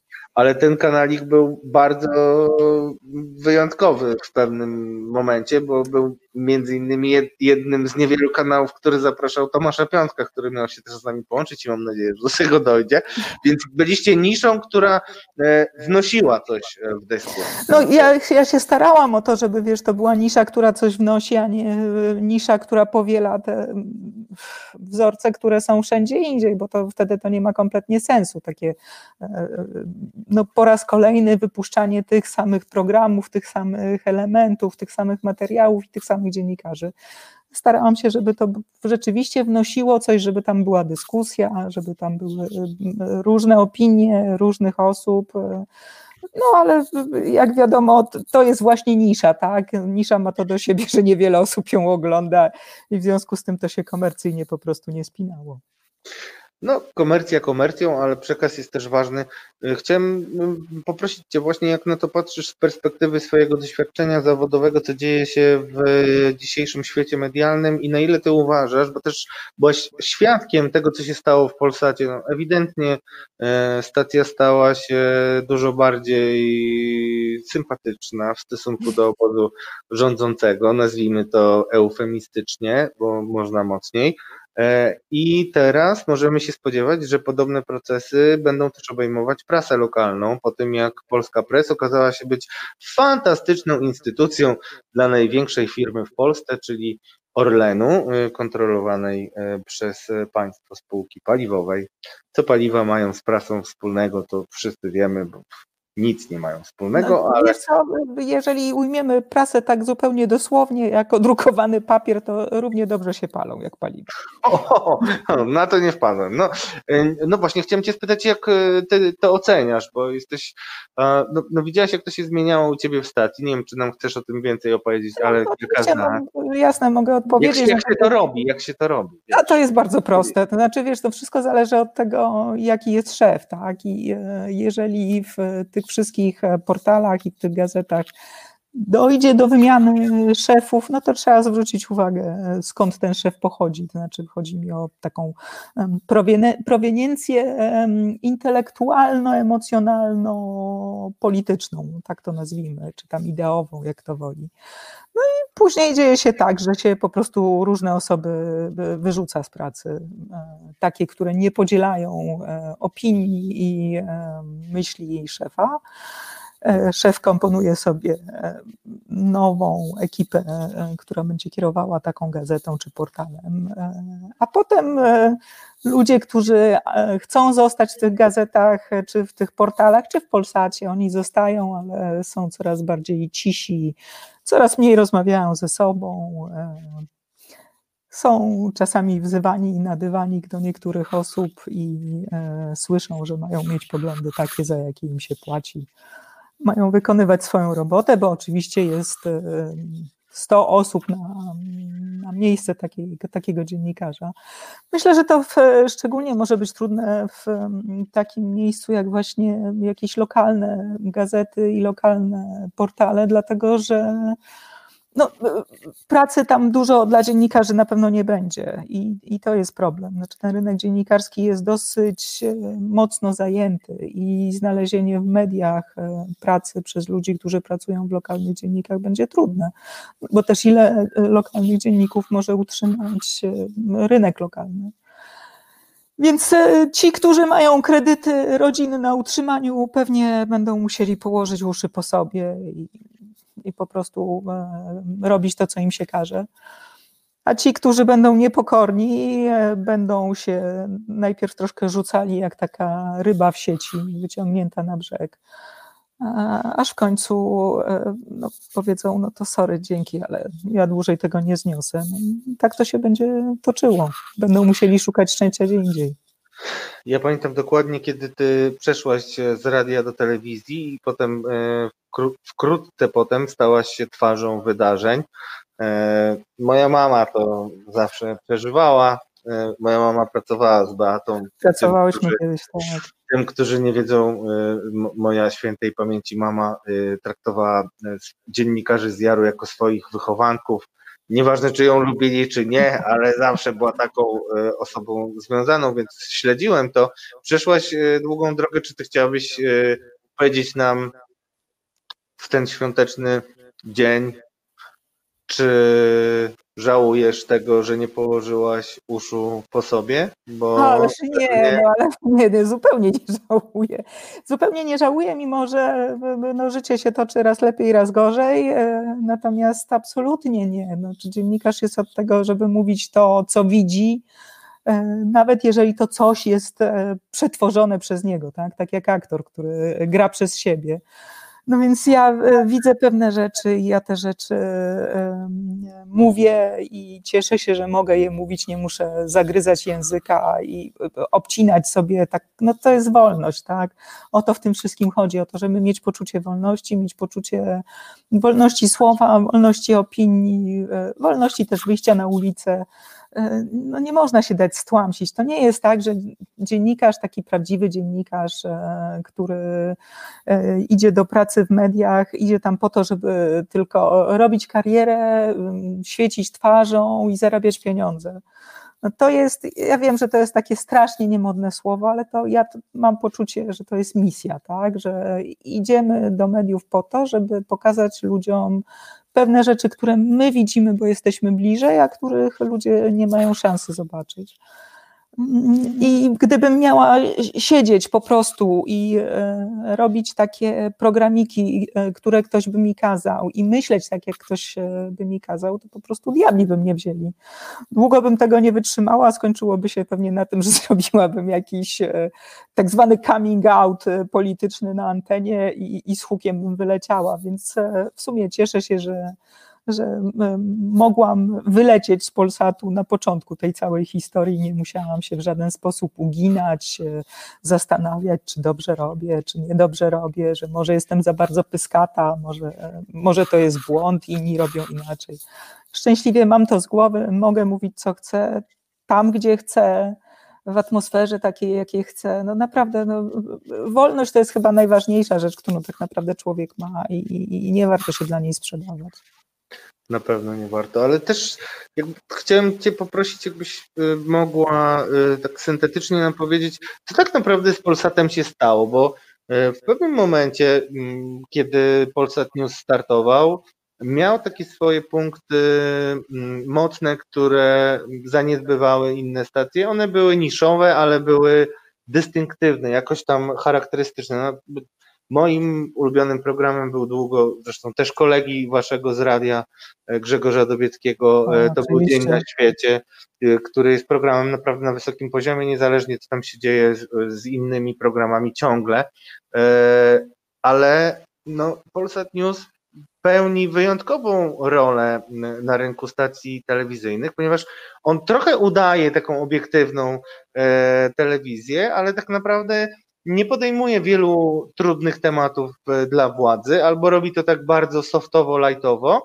I też no, moim odkryciem grudniowym jest to, że no, mm, to, w jaki sposób jest przedstawiany strajk kobiet, naprawdę nie jest bardzo odległe od e, chamskiej propagandy. E, jest tylko ładniejsze, subtelniejsze, no nie, nie ma takich po prostu emocji po bandzie. E, nie, nie brzmi to disco polo, tylko powiedzmy hip-hopolo takie mniej więcej, o to, coś takiego bym powiedział. Ja, czy, czy ty nie uważasz, że to są tak naprawdę bardziej niebezpieczne jeszcze zmiany, które zachodzą w poszczególnych mediach? E, ponieważ no, jaka będzie telewizja pod wodzą Jacka Kurskiego, to każdy mógł się spodziewać. Znaczy, nie no, nikt sobie tego nie wyobrażał, że to będzie, będzie tak, tak grube, ale, ale e, no cóż, Jacek Kurski jest klasą samą w sobie. Samą w sobie, tak, tak, absolutnie. E, więc e, czy mogłabyś nam opowiedzieć, jak z Twojej perspektywy wyglądała taka zmiana z e, telewizji, która starała się być rzetelna, starała się nie być TVN-em, który jednak bardzo mocno krytykuje władzę, starała się nie być tubą propagandową. Co tam się działo na, tak na, na przestrzeni ostatnich lat, tak bo to wiem, że nie jesteś tam w środku, nie chodzi mi o insiderską wiedzę. Chodzi mi o to, że ludzie sobie w ogóle nie zdają sprawy, nie będąc w środku, jak się takie rzeczy zmienia, a ja często mówię o tym, że najtrudniejsze do wyłapania są takie zmiany, które nie są właśnie e, takie jak u Jacka Kurskiego, czyli przychodzi Jacek Kurski, prymitywnie wywali e, tą panią, tamtą panią, powie, że są głupie, one potem popłaczą się, no ale generalnie jest nowe otwarcie. O to mi chodzi. Syntetycznie, na czym polega ta zmiana, Twoim zdaniem? E, wiesz co, no to jest tak, że hmm, telewizja jest biznesem, tak? I, e, i tak naprawdę e, no, poza dziennikarzami, którzy mają poczucie misji, to, to jest ten problem, że telewizja musi zarabiać. Musi zarabiać na reklamach, a reklamy przychodzą tam, gdzie jest wysoka oglądalność, no bo wtedy reklamodawcy liczą na to, że te ich reklamy zobaczą setki, tysiące osób i dzięki temu ich produkty się będą lepiej sprzedawać. Ja już w końcówce mojej pracy w telewizji to się śmiałam, że tak naprawdę dziennikarze są przerywnikiem między, między reklamami, bo to reklama jest najważniejsza. I najważniejszy jest pieniądz. No i teraz, jak rozumiem, w Polsacie też chodziło o to, żeby dostawać reklamy od tych, którzy mają najwięcej pieniędzy, a najwięcej pieniędzy mają ci, którzy są w jakiś sposób związani z władzą. I to zawsze tak jest. E, natomiast e, wiesz, te zmiany, które zachodziły w Polsacie, one były rzeczywiście takie, takie delikatne dosyć, to znaczy E, każdy z nas, e, relacjonując jakąś, e, jakąś sprawę czy jakąś historię, no, relacjonuje to, tak jak mówiłam, przez siebie, czyli przez własne, własne przeżycia, własny ogląd. W związku z czym dobiera się do pracy takich ludzi, którzy mają pogląd bliski szefowi, czyli no, w tej chwili władzy, mówiąc krótko. E, pewnie zauważyłeś, że jest tam cała masa ludzi, którzy przyszli z telewizji publicznej, którzy e, przyszli z tej telewizji publicznej oczywiście e, Jacka Kurskiego, a nie z tej przed Jackiem Kurskim. Więc jest cała grupa takich ludzi, przyszli też z Polskiego Radia, przyszli i zdaje się, że też z telewizji Trwam ktoś się pojawił, czy, czy, czy z Republiki, do końca tam tego nie śledzę. No i to jest takie, to są takie zmiany w języku na przykład. E, było tak, ach, to słyszałam, niby to jest plotka, chociaż słyszałam to od osoby wiarygodnej, która przy tym była, Pamiętasz, to było kilka lat temu były protesty osób niepełnosprawnych i ich rodziców w Sejmie. I e, pojawiła się tak zwana belka, czyli e, ten, ten kraul, który sunie po, e, po ekranie i ten, ten, to zdanie, które informowało o proteście, brzmiało tak, protest rodziców osób niepełnosprawnych w Sejmie. No i przybiegł któryś z szefów i stwierdził, no to, że to może zmienimy to na okupacja Sejmu przez rodziny osób niepełnosprawnych. No i niby to samo, nie?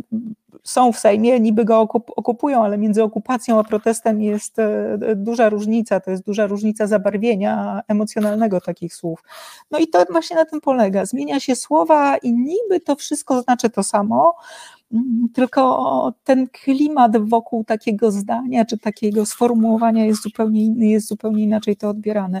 Podobnie jest z robieniem materiałów filmowych, to znaczy można e, pokazać pewne zdjęcia, a innych nie pokazać. To znaczy można pokazać strajk kobiet e, z góry, gdzie widać, że to jest wielki tłum, e, że stoją kobiety i nie tylko kobiety na rondzie w centrum Warszawy i to jest po prostu tłum, który trudno zliczyć.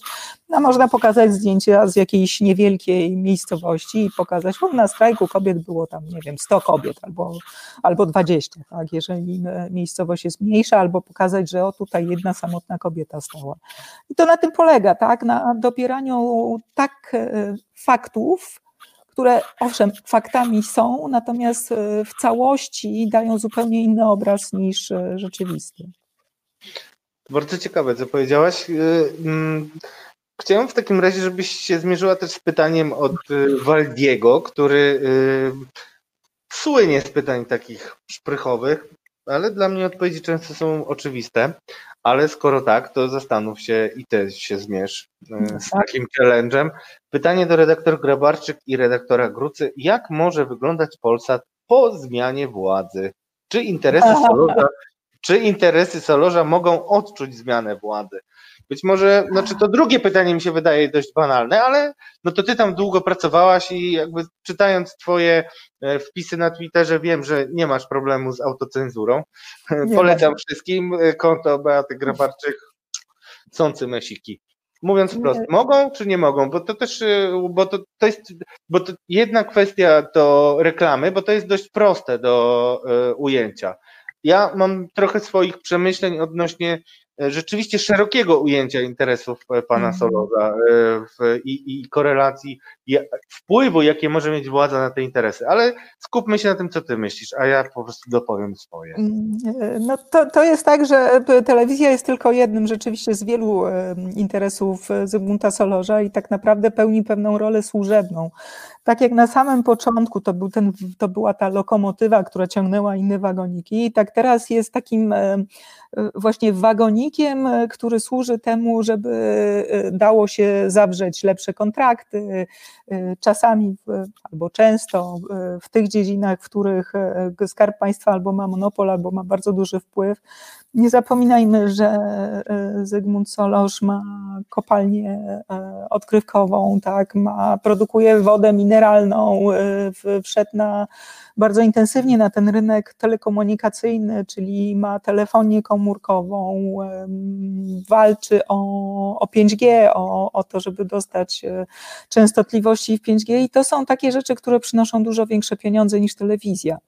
W związku z czym, jeżeli chce się robić interesy z rządem, no to czemu rządowi trzeba być w jakikolwiek sposób przyjaznym? Tym, mając telewizję jest to robić łatwo, bo można właśnie zapraszać tych, których, e, których się powinno zapraszać, e, pokazywać tych, których się e, powinno pokazywać. I myślę, że kiedy przyjdzie nowa władza, odbędzie się podobny manewr, znaczy prawdopodobnie zmieni się znowu szef newsów, bo to te newsy są, są tym miejscem, w którym politycy szczególnie lubią się bardzo pokazywać, no bo umówmy się, pokazanie Kevina samego w domu nie wpłynie na opinię Polaków o danym rządzie, tak? Natomiast pokazywanie wypowiedzi e, poszczególnych polityków wpłynąć może i myślę, że to, to się dokładnie tak odbędzie. Przyjdzie zmiana e, władzy, prezes Solosz zmieni e, szefa newsów i szef newsów będzie zupełnie inaczej myślał, będzie zatrudniał innych ludzi, będzie robił inne materiały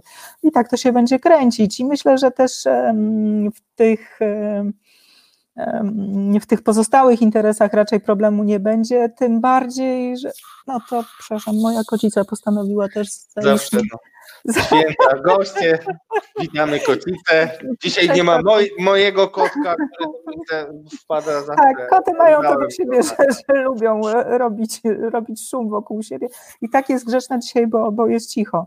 E, wracając do Zygmunta Solarza, myślę, że jego interesy na, na tym nie ucierpią, tym bardziej, że proszę zwrócić uwagę, że Polsat właśnie nie jest taki nachalny, nie jest taki e, nachalnie bogoojczyźniany, to znaczy prędzej zrobi materiał o, ja to nazywam gehenna PL, tak? czyli o wszystkich nieszczęściach świata, o pobitych dzieciach, o przemocy w rodzinie, o, o jakiejś wielkiej kradzieży, o napadzie, no kryminałki mówiąc krótko, taki bardziej tabloid trochę, niż, niż te tematy mocne polityczne, politycznie. Znaczy na pewno nie zrobią o jakichś kłopotach gospodarczych rządu. Pewnie raczej nie będzie materiałów o tym, że no, nie oglądam, więc jak mówię, nie wiem, nie wiem, czy, czy o covid mówią tak jak jak mówić e, powinni, że to wcale nie jest takie e, beztroskie, e, jak to zwyciężyliśmy już z tą, z tą pandemią. Nie, nie zwyciężyliśmy, służba zdrowia jest w bardzo złym stanie myślę, że o tym akurat Polsat specjalnie nie opowiada. Natomiast chętnie opowie właśnie o, o różnego rodzaju kryminałkach, bo kryminałki są niepolityczne, więc się nikomu nie narażą. Tak jest nawet taka, taki fajny mem, który pokazuje już, nie wiem, czy ty dobrze pamiętasz, jak nie, to mam potem wrzucę, jakby porównanie TVN, TVP i, i Polsat News. Już nie chcę popsuć, nie wiem, czy mhm. pamiętasz, który to jest, a tam jest moje Kiedyś mi bliska osoba bardzo lubiła to powtarzać, więc yy, yy, wycinam z pamięci te rzeczy, ale, ale, ale yy, polecam wszystkim jest, i wrzucę wam, znajdę Dobra. w każdym razie właśnie pokazujące, że ci idą w jedną stronę, ci idą w drugą stronę, a ci, a ci się zajmują zupełnie w ogóle Czym rzeczami innym? żadną stroną nic e, niezwiązanymi. Tak no tak, ale wiesz, dzięki temu na przykład e, w, w, różnych badaniach, które są robione, Polsat jest uważany za stację totalnie e, obiektywną, co jest dosyć zabawne zabawne. No ale trochę tak jest, że rzeczywiście do Polsatu jak zapraszano gości, to zawsze musiał być gość z każdej strony, tak? E, e, no problem był właśnie na, na, na, na początku rządów PiSu, że PiS przychodzić oczywiście nie chciał, no i to już teraz powiem od, od, tej wewnętrznej strony, jak to wyglądało. To znaczy, owszem, koledzy, panowie politycy z PiSu nie przychodzili, natomiast wydzwaniali do, do dyrektorów, prezesów zarządu i, i różnych innych ważnych osób, że ich nie zapraszamy. E, co nie było prawdą, w związku z czym e, powstała nawet taka, mm, taki kajecik, w którym wpisywaliśmy, kiedy zapraszaliśmy kogo i kiedy nam odmówiono. I na takie argumenty do panów z Prawa i Sprawiedliwości, że Polsat jest stacją obiektywną, w związku z czym zaprasza obie strony i, i stara się, żeby każde, każda opinia była, to słyszeliśmy, że E, PiSu to nie interesuje, dlatego e, że jeżeli ktoś jest obiektywny, to znaczy, że jest przeciwko PiSowi. E, no i stąd te tarcia trwały, trwały, trwały, aż doszło do zmiany aż doszło do zmiany. Beato, chciałem Cię spytać też obowiązkowo o wróżbiarstwo. Czyli, czyli, czyli, no, czyli standardowo, no bo trochę jest to wróżenie sposób e, z pozycji publicysty, ale mm, ty o tyle masz. Przepraszam, muszę się napić, to tylko jest kola, żeby nie było tam. Proszę bardzo, proszę bardzo. E, pi na zdrowie. Dziękuję. E, jak, jak, ja mówiłem w pierwszej części audycji o ojcu ryzyku sporo, bo nie zjawił się na razie Tomasz, nie. mam nadzieję, że masz wytłumaczenie. Tomasz Piątek miał ze mną rozmawiać o ojcu ryzyku. No, myślałam, że ojciec ryzyk nie wpadł do ciebie. Nie, ojciec ryzyk jakoś mnie nie, nie, nie, nie, nie, nie, darzy, nie darzy szczególną sympatią, co wiem skąd. No, to dziwne. Zupełnie. E, chociaż jakoś z tym żyję, powiem szczerze, i, i, i mam się nieźle.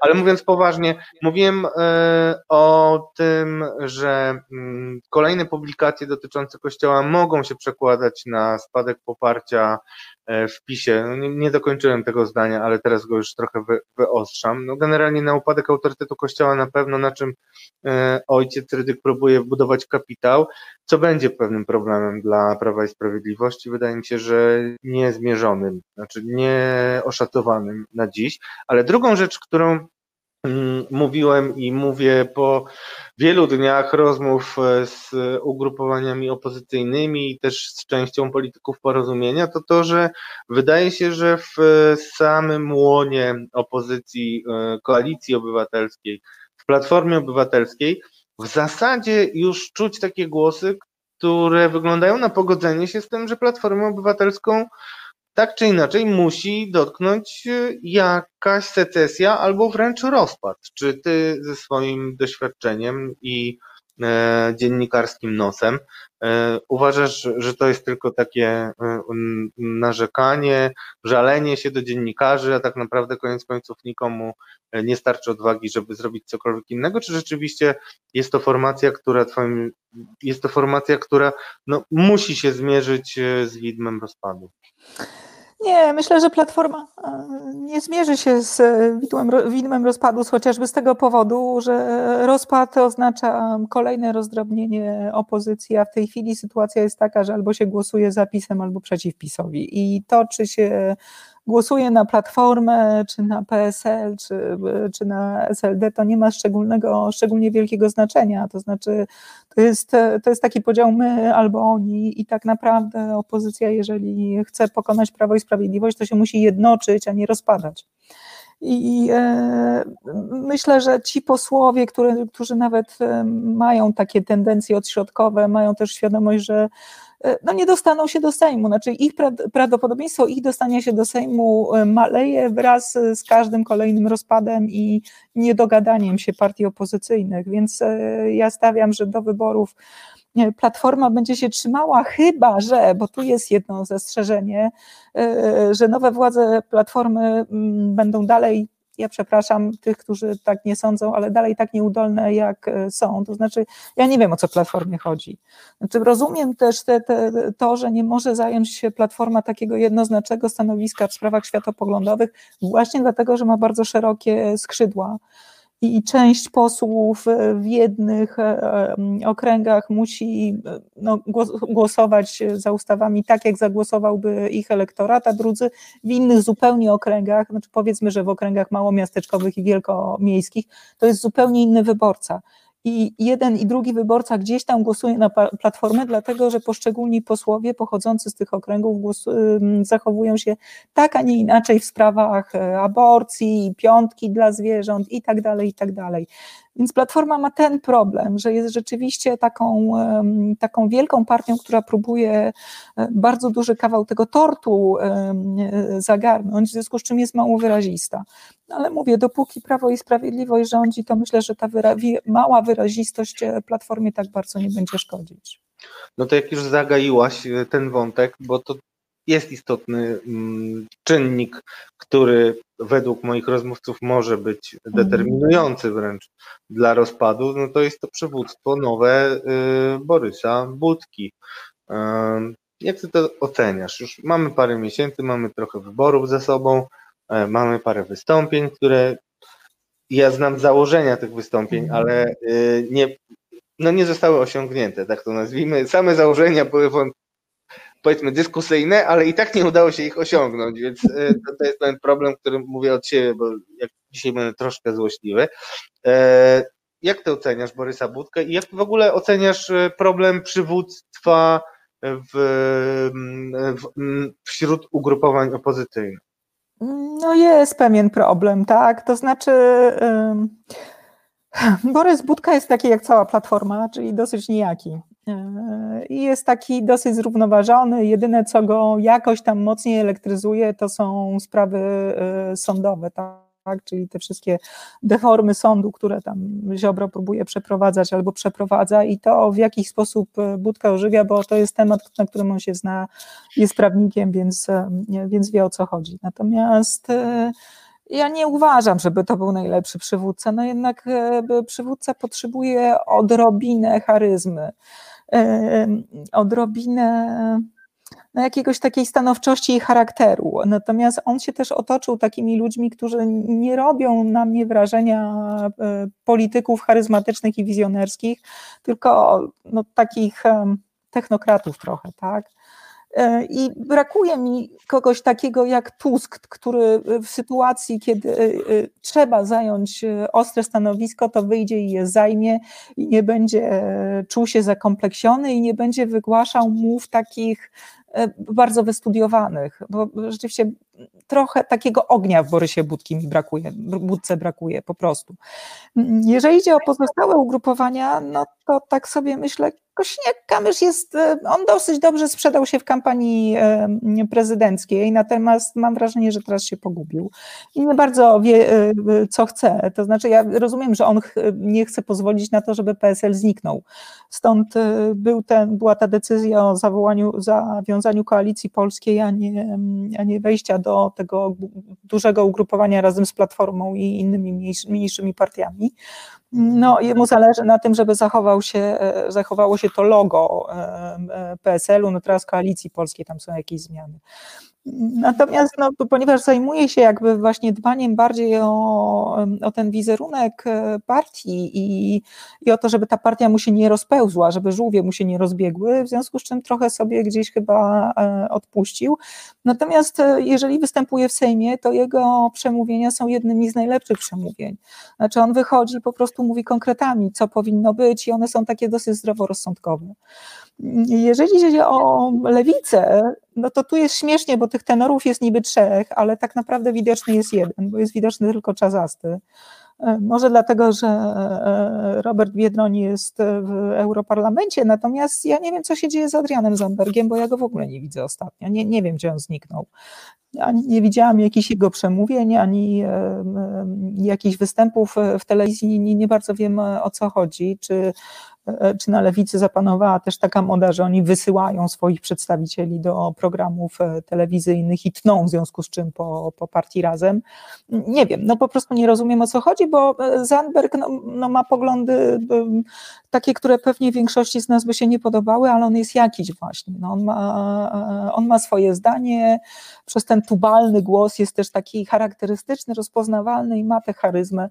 Jego się słucha, mimo że, że możesz się z nim nie zgadzać. I co my tam jeszcze? A, Konfederacja. Konfederacja. Słuchaj, jak kto tam jest właściwie przewodniczącym? Przewodniczącym, nie wiem, kto jest przewodniczącym, to jest Konfederacja. Ale wiem kto, wiem, kto będzie przewodniczącym. No, na pewno przewodniczącym e, będzie pan reżyser Brown. Na 100%, ponieważ Ale to pierwsze... chyba jak się podzielą, nie?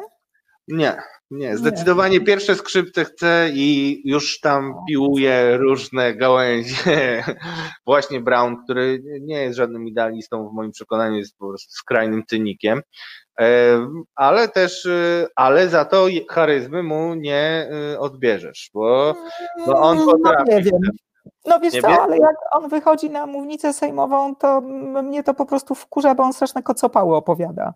To znaczy, to, to, co mówi jest tak czasami głupie, że to ręce i nogi opadają. To już rzeczywiście lepszy wydaje mi się być e, Bosak, który próbuje e, dosyć e, skrajne poglądy ubrać w taki, w taki płaszczyk wypośrodkowania, nieagresywny, no niby trwa przy swoim, ale jednak gra w tę grę taką mainstreamową.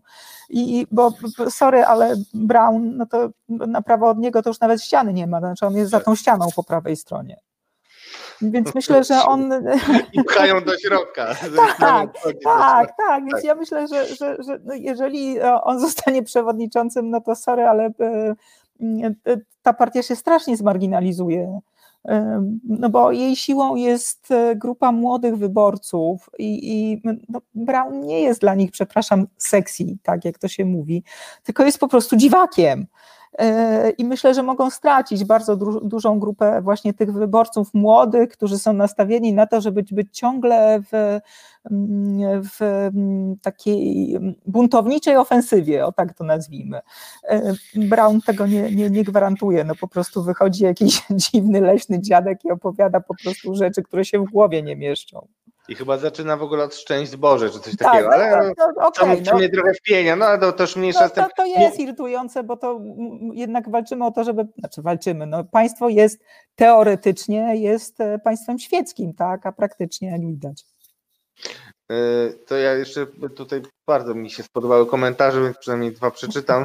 Bożena Breczko napisała, Bosak się zrobił bardzo grzeczny, niewiarygodnie wręcz i to prawda, aczkolwiek e, takie, ja polecam wszystkim klip Okopres z jednej z manifestacji przeciwko A, LGBT.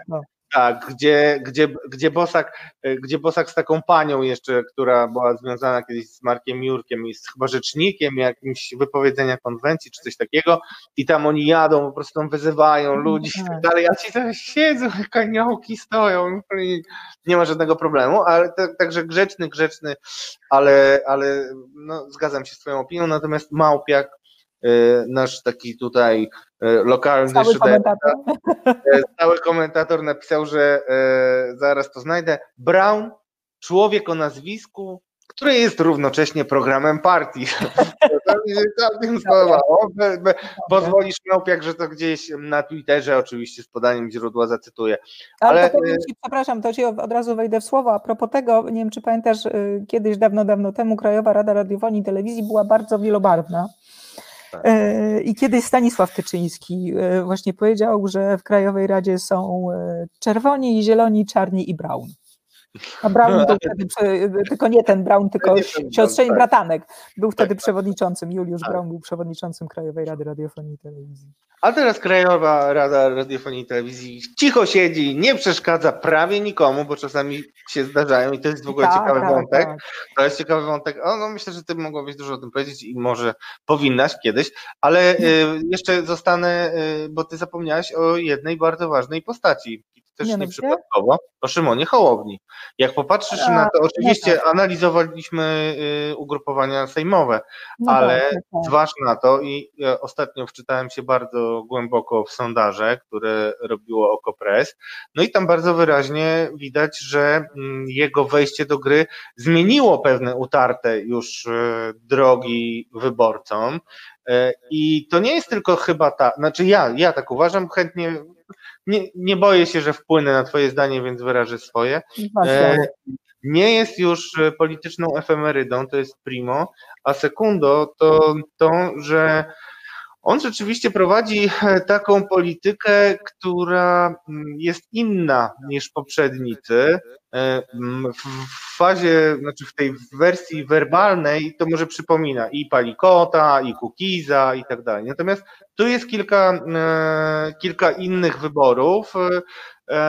Nie mamy na to czasu chętnie o tym porozmawiam, jeżeli drodzy resetarianie i resetarianki będziecie mieli taką ochotę, bo zgłębiam ten temat, ale widać wyraźnie, że tak, minął rok, znaczy rok, nie, nie cały rok od czasu jego wejścia do kampanii prezydenckiej, a on idzie, depcze po piętach Platformy Obywatelskiej, mając jedną, jedyną posłankę. Teraz to y, z racji na to, że już powoli się żegnam z nadzieją, że Tomasz Piątek się odnajdzie i trochę mnie to martwi. Pozdrawiam Tomka Piątka. Nigdy mnie nie zawiódł do tej pory, więc myślę, że ma jakieś powody, dla których się nie pojawił. Hanna Gil-Piątek, posłanka, która przeszła z lewicy i stała się pierwszą posłanką ugrupowania Polska 2050, naprawdę zasuwa za no za pięcioro powiedzmy e, i, i widać e, jej aktywność, a te sondaże utrzymują się e, wysokie i ja śmiem twierdzić, że będą jeszcze wyższe w przyszłym roku. Też tak myślę, to znaczy Hołownia jest bardzo pracowity. On jest bardzo pracowity, ewidentnie gdzieś słucha jakichś swoich doradców, a ponieważ był wysoko też w sondażach prezydenckich i E, i chyba liczy na to, że się dostanie do, do Sejmu i jest głodny tego sukcesu, więc, więc nie, nie osiadł na laurach i jeszcze nie do końca wie, jak się w e, Sejmie gra w te wszystkie gry sejmowe, bo przecież ci starzy wyjadacze mówią, no dobra, tego nie zgłosimy, bo, bo coś tam, bo, bo tam ci się nie zgodzą, to musimy się ugadać, musimy zawrzeć kompromis. Hołownia na razie nie musi zawierać żadnych kompromisów z nikim.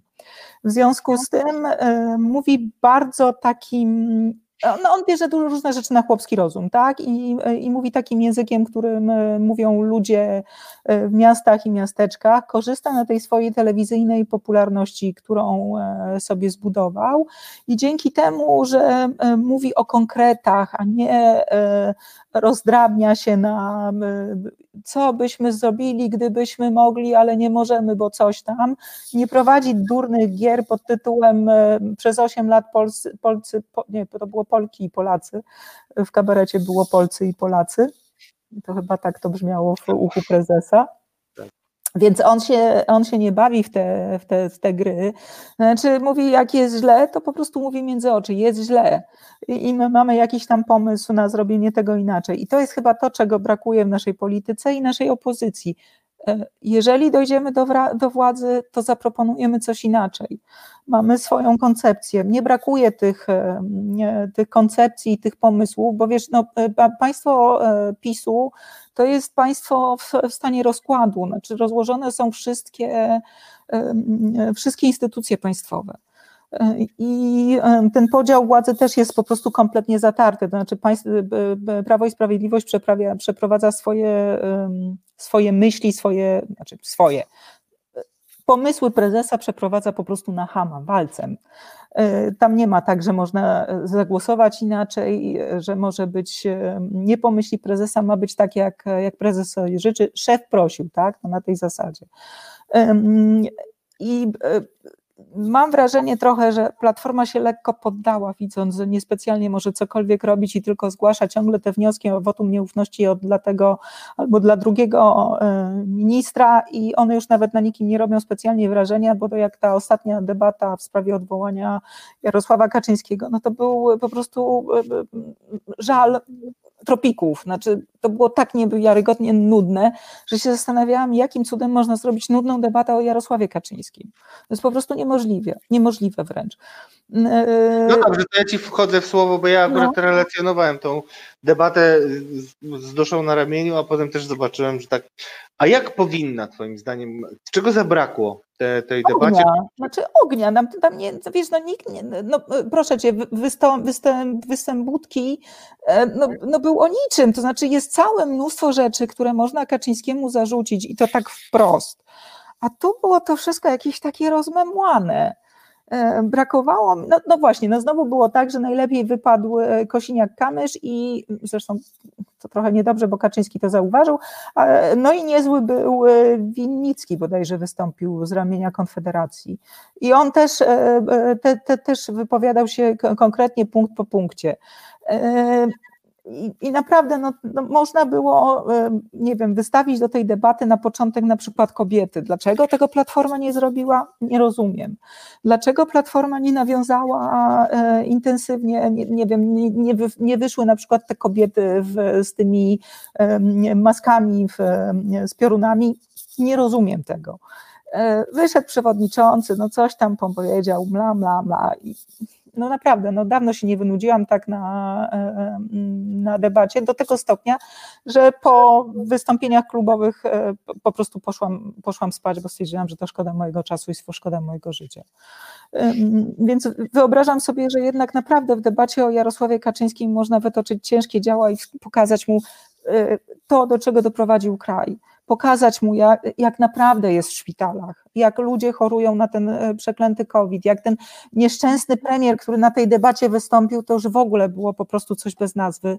E, e, powiem tak, no bez wazeliny, no mówiąc krótko, tak to się odbyło. Mm, I naprawdę można było pokazać prezesowi, jak wygląda Polska pokazać, e, zacytować tych ludzi właśnie, który, którzy, e, którzy no, przechodzą COVID, nie, ich rodziny, które nie mogą się dostać do szpitali, tych ludzi, którzy umierają samotnie, tych lekarzy i pielęgniarek, którzy są, no jadą ostatkiem sił i po prostu podpierają się nosami. To wszystko można było zrobić. Można było nawet e, zrobić plakaty ze zdjęciami tych ludzi. To nie była nagła debata, można się było do tego naprawdę świetnie przygotować, przyjść z gadżetami, mm, pokazać pokazać prezesowi, jak wygląda rzeczywistość. I to nie jest tak, że u niego w domu e, nie słychać krzyków, w związku z czym wszystko jest fajnie. Nie jest fajnie, panie prezesie, no mówiąc krótko.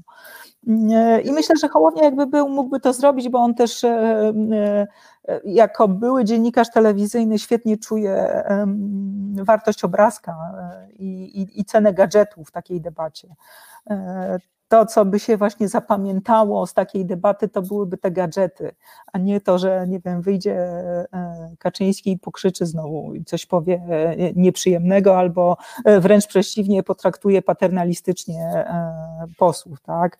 A tak to ja zapamiętam tylko tego nieszczęsnego premiera i te, te, te, te, te kocopały, które opowiadał, po prostu to było niewyobrażalne.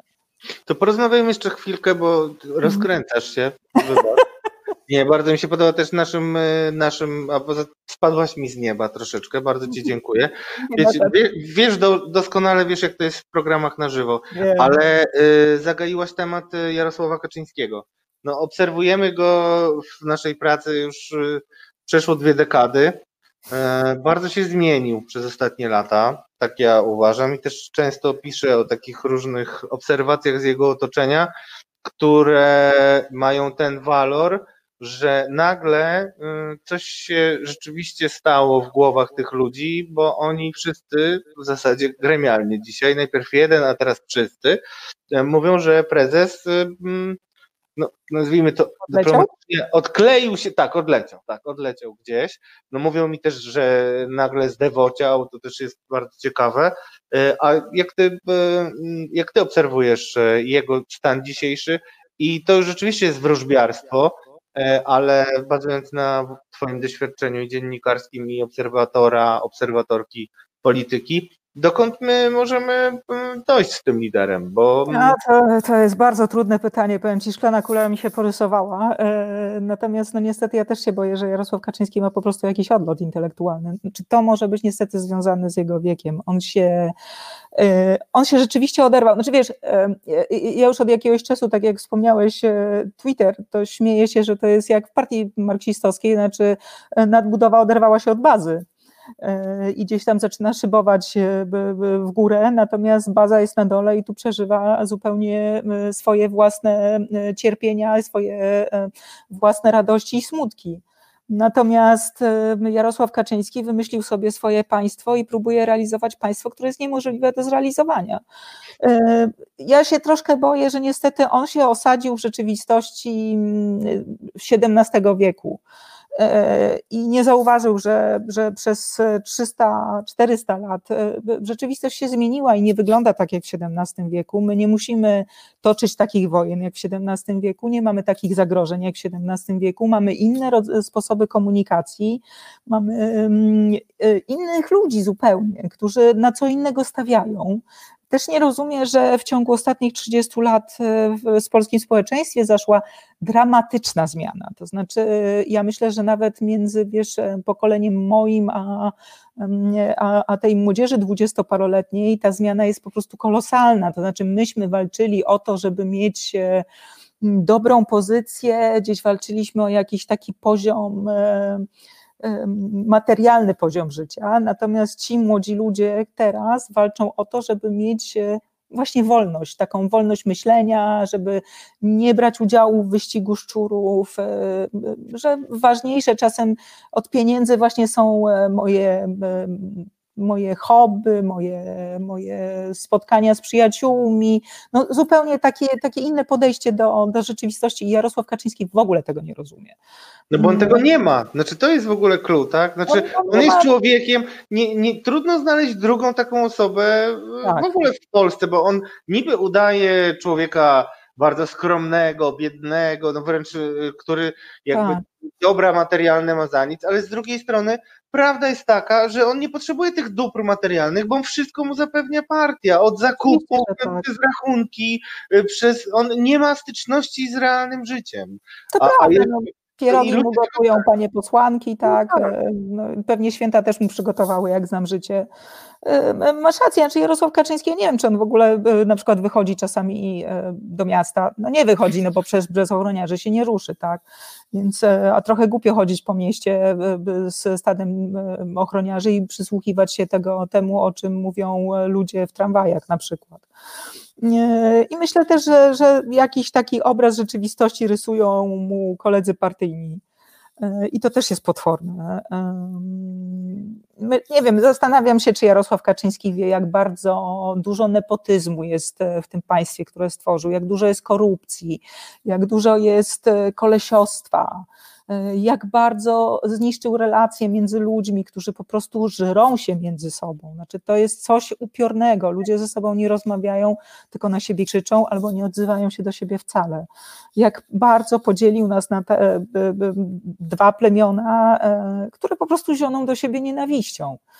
Mm, e, przez jednego człowieka. Ja też nie potrafię zrozumieć tego, dlaczego w Prawie i Sprawiedliwości nie znajdzie się jeden nieodważny, który nie, nie pójdzie do niego, nie, nie tupnie nogą i nie powie prezesie, prezes się obudzi.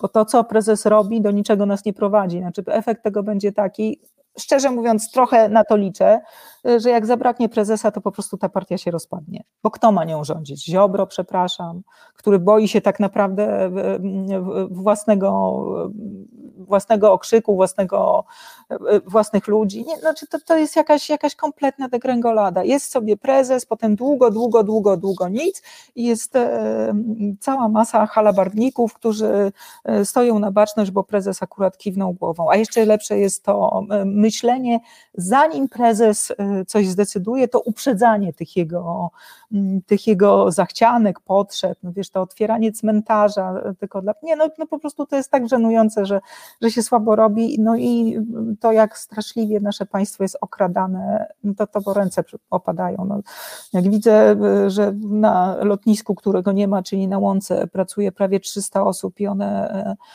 zarabiają, ile tam było? 88 milionów zdaje się e, rocznie. No to po prostu no, no sorry, no to się w głowie nie mieści. No, za co? Za co? Niech mi ktoś powie za co. Bo ta ołąka nawet nie jest e, koszona. No. Wielki projekt e, Polska. Mhm. E, to ostatnie pytanie, już kończy nam się program. Chciałem Cię spytać i o to, co było, i o to, co może być. Jak myślisz, dlaczego nie było do tej pory y, żadnego realnego takiego game, game changera, który by jakoś ludzi obudził? Mieliśmy tam trzy tąpnięcia y, dotąd y, sondaży, między innymi to było przy okazji, kiedy Krzysztof Brejza, senator obecnie Platformy Obywatelskiej, wyszedł i ujawnił te dodatkowe pensje, bo to, to, to tak, tak to było wtedy było tąpnięcie, ale tyle. Ale było naprawdę dużo spraw, które powinny dać ludziom do myślenia, czemu one Twoim zdaniem nie miały takiego efektu jak kiedyś na przykład komisja Rywina, czy no, było dużo, czy, czy, czy nawet historie z poprzedniego mm. Tak, ja, mam, ja mam dwie teorie, to znaczy jedno to jest to, że no, ta, ta, najnowsza, najświeższa to jest pandemia po prostu i ludzie się bardziej zajmują swoim losem, a nie tym, co się dzieje w polityce i czym to się może dla nich skończyć. Ludzie się martwią o to, żeby mieli co do garnka włożyć, żeby mieli w co ubrać dzieci i mieli za co przeżyć. No taki jest, taka jest smutna prawda i martwią się o to, że ich bliscy, jeżeli będą chorzy, to żeby się dostali do szpitala i żeby w tym szpitalu był sprzęt i, i jak oglądają e, cyrk pod tytułem Otwieramy e, Stadion Narodowy jako szpital narodowy i wstawiamy tam Bóg wie ile łóżek i dajemy lekarzom Bóg wie ile zarobić, za to pacjentów tam nie dostarczamy, bo po co? E, to, to, to, to, to jest, wiesz, jedyne, co jakoś tam może ludzi ruszyć, natomiast mówię, zajmują się życiem codziennym i swoim własnym przetrwaniem.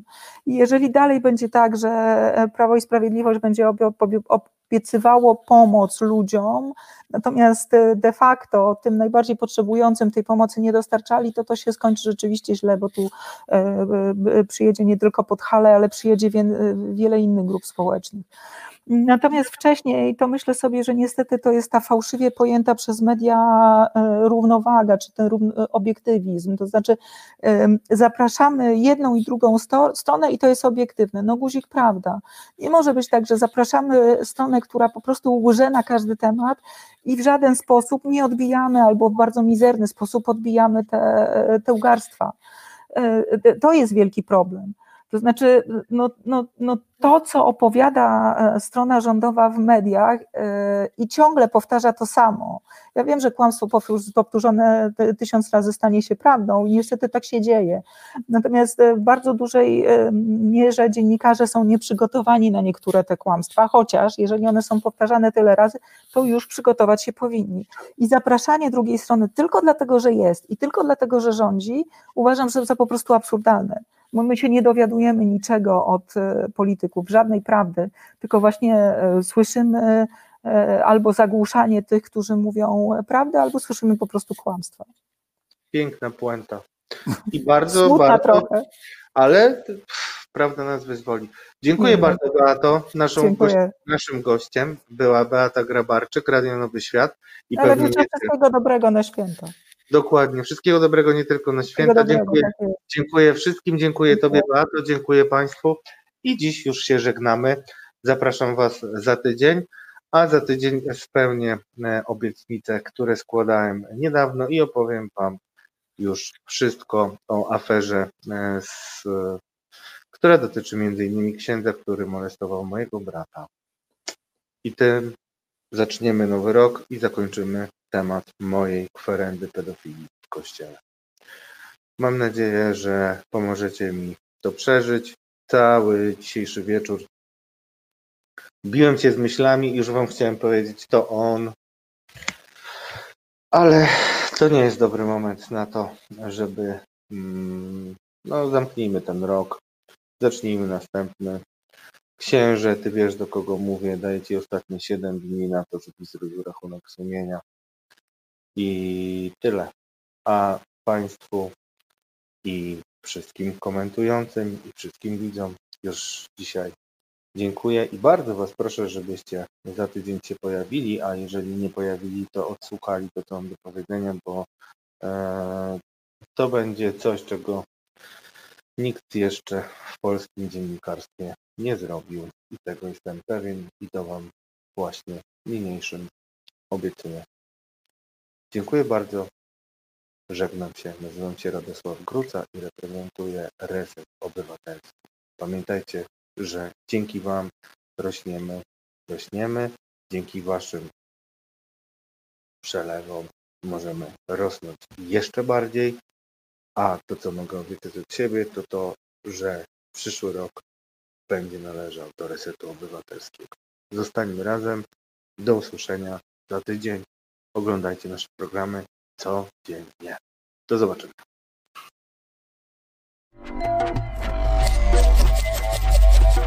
Reset Obywatelski. Reset Obywatelski działa dzięki Twojemu wsparciu. Znajdź nas na zrzutka.pl.